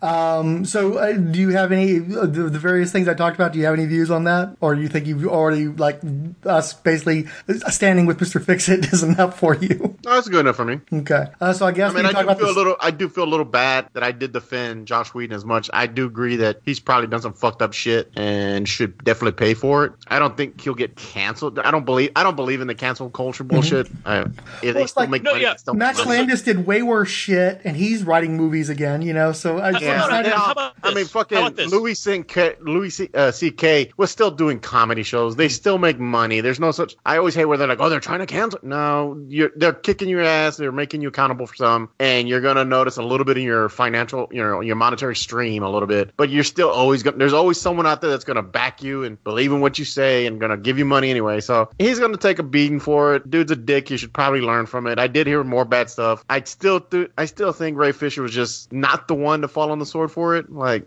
I get it, he got the train started and and it was his issues with it, but I think his was more issues like they cut me out of the movie like ninety percent of the movie when I was promised more. Um, and I still, I mean, I mean, dude, you're an actor. I mean, come fucking dig a ditch in a sewer with me one day and let's see how you like that. I mean, I just it, it's hard for me to feel someone was mean to me and they they you know I just okay, dude, like you know I mean we all have shitty jobs sometimes and you know you have to now if you're being like uh, the female actress from Angel where like he's targeting her, no, that shit's unacceptable. Yeah, that was fucked up. That's not a, that's not yeah. You can have an you can have an environment where it's tense and it's very time driven and we can't put up with your bullshit right now, your little diva bullshit. I get that, but if you're targeting actors because you don't like them or you just want to pit them against each other, which I've heard he did, yeah, that's fucked up. Like that's on you. That's not on them. You shouldn't do that shit. So you should get punished for that. Um, I just think you know he was pissed that he didn't get more airtime. He got it more this time. Um, do I want to see a, a, fucking cyborg movie now? No, I just did. The, they did his whole fucking his whole origins in this movie. I, I don't need one now. Don't care. You know, unless they want to talk about the mother box that created him, because apparently that mother box felt fear and somewhat they're all sentient somehow now. They like they feel things and can feel each other. So, but besides that, can we get to the special guest now?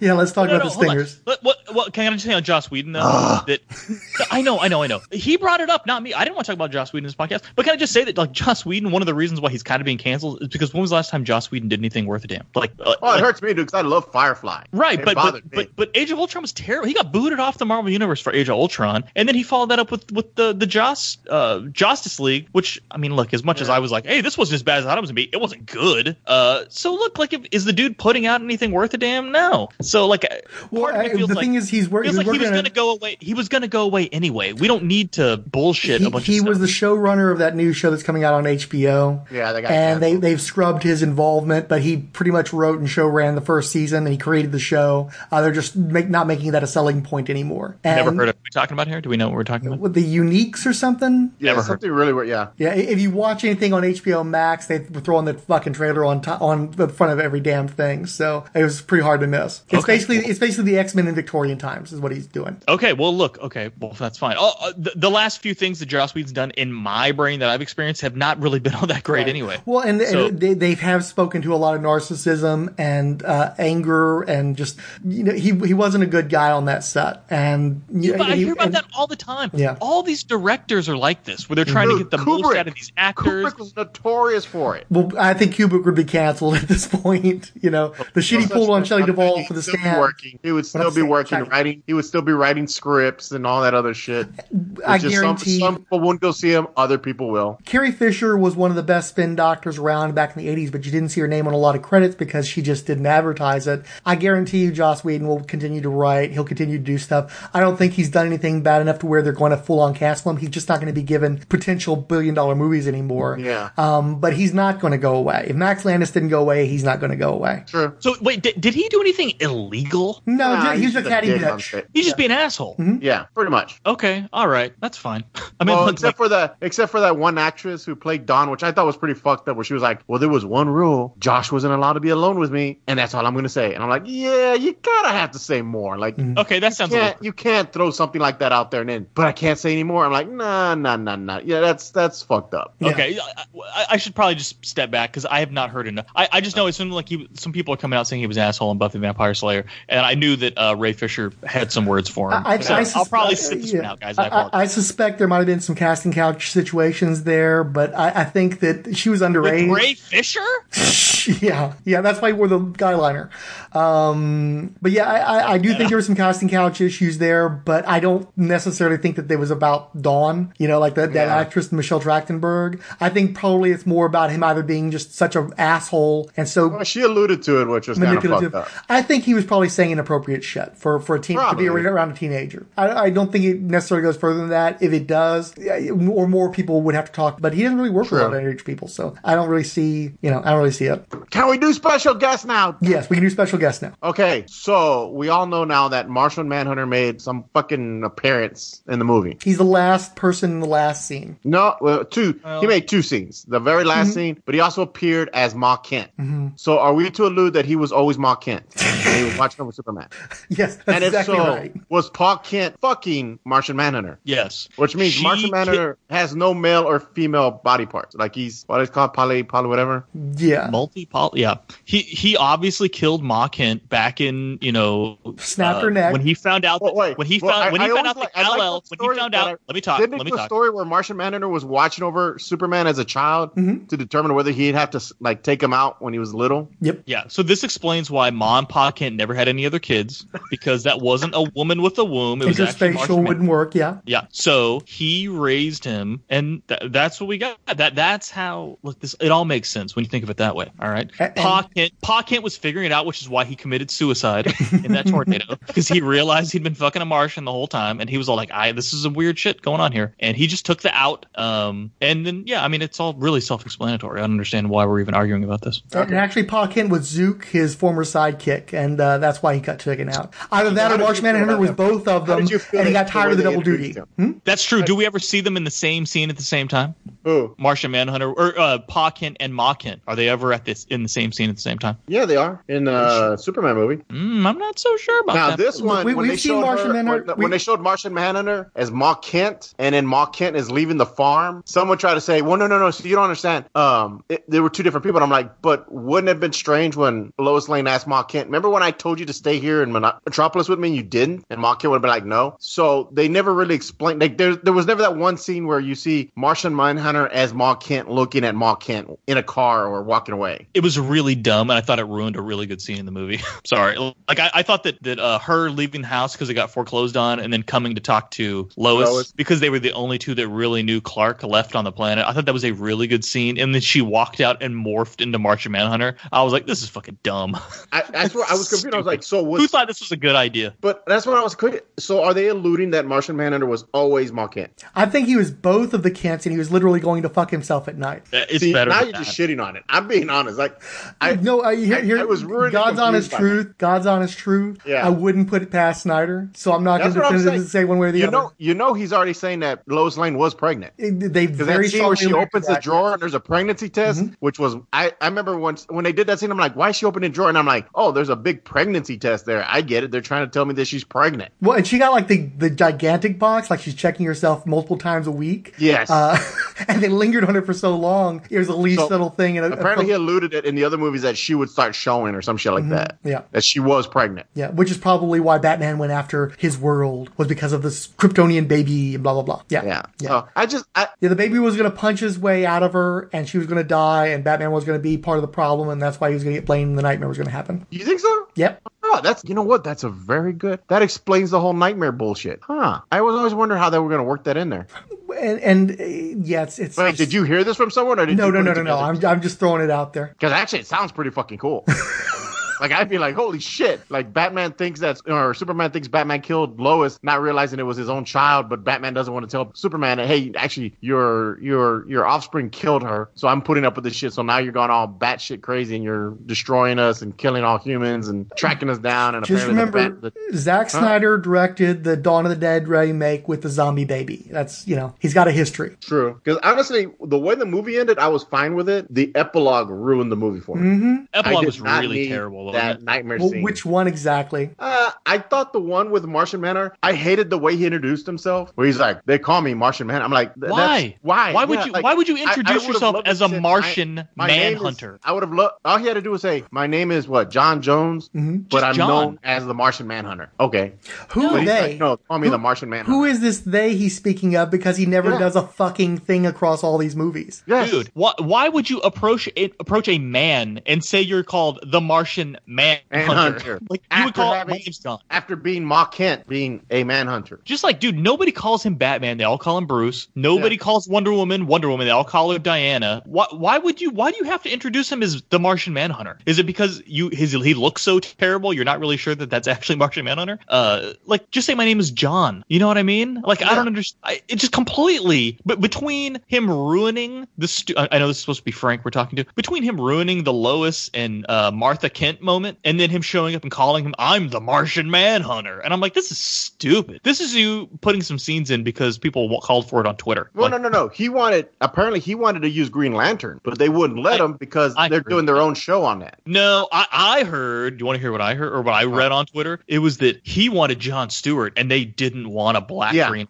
Lantern, which yeah. is more cancelable. Like, there's nothing to substantiate that that was. I think it's Zack Snyder alluded that they didn't want him, so people are No, making said, it. well, no, HBO is doing a Green Lantern show with a bunch of Green Lanterns. Okay, so then that's why. Why are we trying to say it's because it was the Black Green Lantern? You know what I mean? So he used, so he like compromised with Martian Manhunter, and I'm like, dude, it was can we get over yeah. this shit? We're trying to cancel everybody having to do mm-hmm. with Warner Brothers now mm-hmm. just because the stupid fucking movie didn't come out. You mean the guys are going to need to greenlight the fucking sequels and, and follow up if you want so bad? Yeah. And The it, people I, that let it it's, come out. it's literally from a Vanity Fair article that you can read where they're doing an interview with Snyder and he says that he wanted to use John Stewart, but Warner Brothers said, no, we have plans for, for him. We Yeah. don't want him to be in your movie. We want, him to save him for our plans. So that's not racism. That's, you know, wisdom. Uh, Yeah. and, and nobody cared enough about War, uh, Martian Manhunter. So they're like, you can have this guy instead. And so they designed him to look like one of those exotic fruits that you don't know how to cut and eat from the grocery store.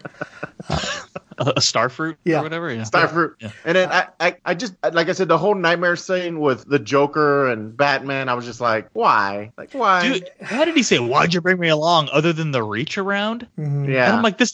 Did he just say reach around? And I guess he ad libbed that. And I'm like, mm-hmm. And Snyder, okay. Snyder was like, "That was so cool. He ad libbed that." It's like, so you're saying that Joker's going to ass fuck Batman and stroke his dick at the same time? And this is a move. I, I- and I realize you're doing the R-rated version now, so you can go as far as you want to. yeah. In what universe does anybody need that imagery in their mind and and and feel that that's appropriate and feel that that's something that enriches your movie and your character? and he I think he just Joker. did it because they used his nightmare scene in the other one, and he's like, I gotta go darker now. Mm-hmm. Like we gotta go real far in this time because the other one just had Superman laser and human. I gotta go even further. Mm-hmm. I just, I was like, why? Like I, it made no sense to me. No, yeah, it was terrible, and uh, I, I I continue to insist uh, insist that Jared Leto is the worst Joker of all time, um, and he's gross and awful, and that whole sequence was disgusting and unnecessary. And I, you know, I was waiting for Samwise to show up as well because there were just so many fucking stingers.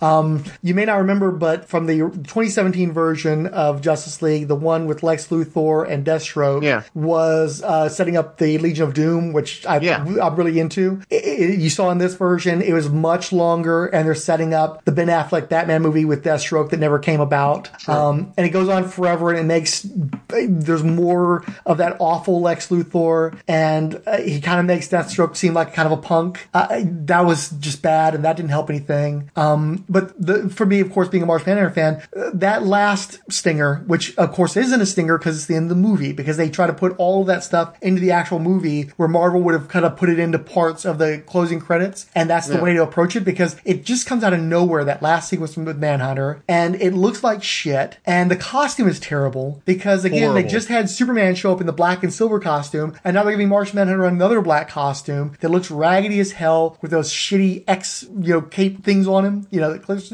and all I can think is again, the CW did it better with shitty CGI years ago. The introduction was done better, the design was better. Um, I prefer, I, I think Harry Lennix is an alright actor to play Manhunter, and I know he's a big guy, but the problem is he's been playing General Swanwick in all those movies. The sequence with Lois and, and, uh, Martha Manhunter, what does that accomplish? Because Yeah. Lois was going every day. They set that up. She brings a coffee to the cop every day and goes to the memorial. So it's not like he inspired her to go that one last time. If, if anything, he was inspiring her to go to the Daily Planet. All these alien invasions, all this fucked up shit happens. He does nothing, and he knows about all of it.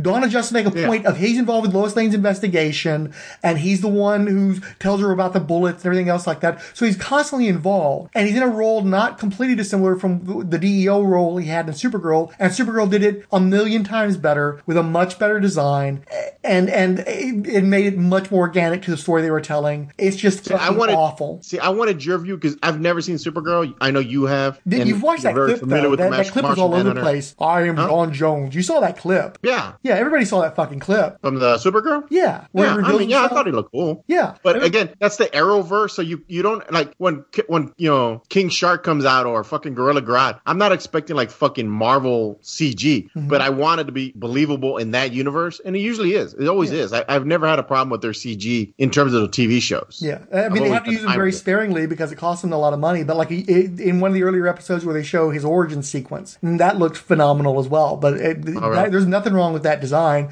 They could have literally taken the CGI file and put it into this movie, and I'd have been much happier. But once again, Snyder had to put his stamp on it, and it looked like fucking trash. And that would have been three members of the Justice League in all black. It's it's just the, he's the wrong fucking guy for this shit. Yeah, it's coming out in black and white, so Oh god, that's so stupid. I, I, I tweeted out about that. It's like it's it's perfect. Bleach it of color and make it about nothing but contrasts. Uh, that's Snyder's take on the DCU in the in, in a nutshell. Uh, I will say one more thing. Uh, I do prefer the the Justice League. I do prefer the two hour cut. I recognize they go into a lot more detail and things make more sense. And there are sequences from the extended version, this, the Jack, Zack Snyder's Justice League that are better or at least interesting. But I know I'm never going to sit here and watch four hours of this thing again. I will watch Justice League. It does have flaws, but it fucking moves. And I enjoy a lot of the stuff that was changed. And I think a lot of those changes were done for the better. And I'm just I'm much more keen on watching an action packed two hour movie as opposed to a lot of leaden acting and sad bastard music over Aquaman walking from a bar to a pier. I don't need all that shit. I'm never going to watch this shit again. I Especially ain't going to watch in black and white. Or when they do they, they do the full I don't know what language they were speaking where they sing as he goes Oh, into the water. favorite. That Oh, so yeah, that was and they weird. just keep singing and singing, and I and, look the, over and, at my and the girl like like, smells his shirt. Mm-hmm. and I'm like, this is why it's four hours. I'm like, this is the shit that would never make it into a theatrical release, and that's the kind of stuff where I'm like, this is dumb, dude. this is so stupid. But you know, there are people who were like, yeah, she got to sing. This is so awesome, and I'm like, oh. She smelled the way the Aquaman smelled. what, dude? Like, oh, That's so why he had to put on the shirt because he's like Tom Jones. He's constantly throwing like articles of clothing out for the girls to swoon over. I swear to God, he took off that damn shirt like every 10 minutes. Every time he was on scene, he had a shirt on and he took it off. When we see, we never see him arriving, so he, the expectations the panties are supposed to come his way, and then he throws in the shirt on the way out. And he was really disappointed that Diana didn't toss her star spangled stuff at him. Yeah. I knew this was going to be a lot. I knew this was going to be so much. And I know I contributed to when you that, jumped on your but even before I'm me, like, oh shit, here we go. just cut out all of me talking about Man of Steel and Don. Can you just cut all that out? Like it's so. Just get to the Snyder cut. Get, cut delete all that. Because if we're going to talk about all the DC movies, I'll save all that for the DC movie. Right? I don't know that we're going to talk about all of them. I really feel like there's too many of them, and especially because we never did episodes devoted to Shazam or Birds of Prey, that we kind of need to. We're going to need that space later on. Now, I- I'm not saying that I won't move it around or cut it some, or maybe save some of it for later. cut it out. Yeah, it could, it, it could almost be an episode of its own because it's it's. A, Yeah. we, we talked for like 30, 45 minutes of just about the prelude stuff. So maybe it, I'll Yeah, do two episodes out of it. I don't know. We'll see how it goes. I, I didn't realize we were going to talk this much about this movie, so that's why I, I, was like- knew we were going to talk as much talking about this movie. I had no I doubts. didn't, I didn't know we were going to talk about. Jo- you honestly, you can cut all the Joss Whedon stuff out too. I don't think anybody's listening to this podcast to hear about Joss Whedon. Just to be honest, I think that was an interesting take to to. I, I think that add there on. are people that specifically listen to the podcast for shit like that. You know, that's the we hear about those guys on Twitter where they're like, you know, we want to hear that left field, what the fuck, you know, uh, out, uh, insight. So Oh, hey, wait, wait, okay. So, so that's a good segue. This is obviously you can stop recording and I'll, I'll get it. or- Stop record now. Well, people, I've been here before. I know this room, and I've walked this floor. You see, I used to live alone before I knew ya. And I've seen your flag on the marble arch. But listen, love, love is not some kind of victory march. No, it's a cold and it's a broken hallelujah. We got Facebook likes and loves from Michael Wagner and DeBage. Wagner also wrote in anticipation of this episode, I'm ready. Twitter's our main zone, so thanks to the 108th Sage. Alan Middleton. Canoes. Dr. Ange, Chris Dunford. Chris Lydon. Chris Thompson. Dick Ashton, who added woohoo, thanks RSP. Ed Moore. El Romero Miro. Emmett Matheson. Friends Talking Fantasy Podcast. Green Lantern HG, I'll be the light in the dark. The Hammer Strikes, Random Geeky Stuff. History of Comics on Film. Hicks, Famous Influencer. Iowa's Joe Crawford. Jeffrey Brown, They Them. John is watching cartoons. KSCGSF Podcast. Keith G. Baker. Kenny Crowley Jr. My cat send aliens to me, who added I know it isn't cool to say, but I really enjoyed the Aquaman movie. Myla Dream. Min. Randy Caldwell. Ranger Gord. Raven X Fields. Resurrections, an Adam Warlock and Thanos podcast. Reverend Odell Abner Dracula. Richard G. Sean Phillips. Siskoid. Tim Price, The Podge Crusher. Torah. Trekker Talk. Iftar. And Wonder Woman, Warrior for Peace podcast. The preceding program is a non-profit fan production. Any copyrighted materials contained therein are believed borrowed under fair use with no copyright infringement intended. Please feel free to leave comments at Rolled Spines Productions WordPress blog. You can also send us Twitter comments through the Rolled Spine Podcast Twitter. Thank you for listening.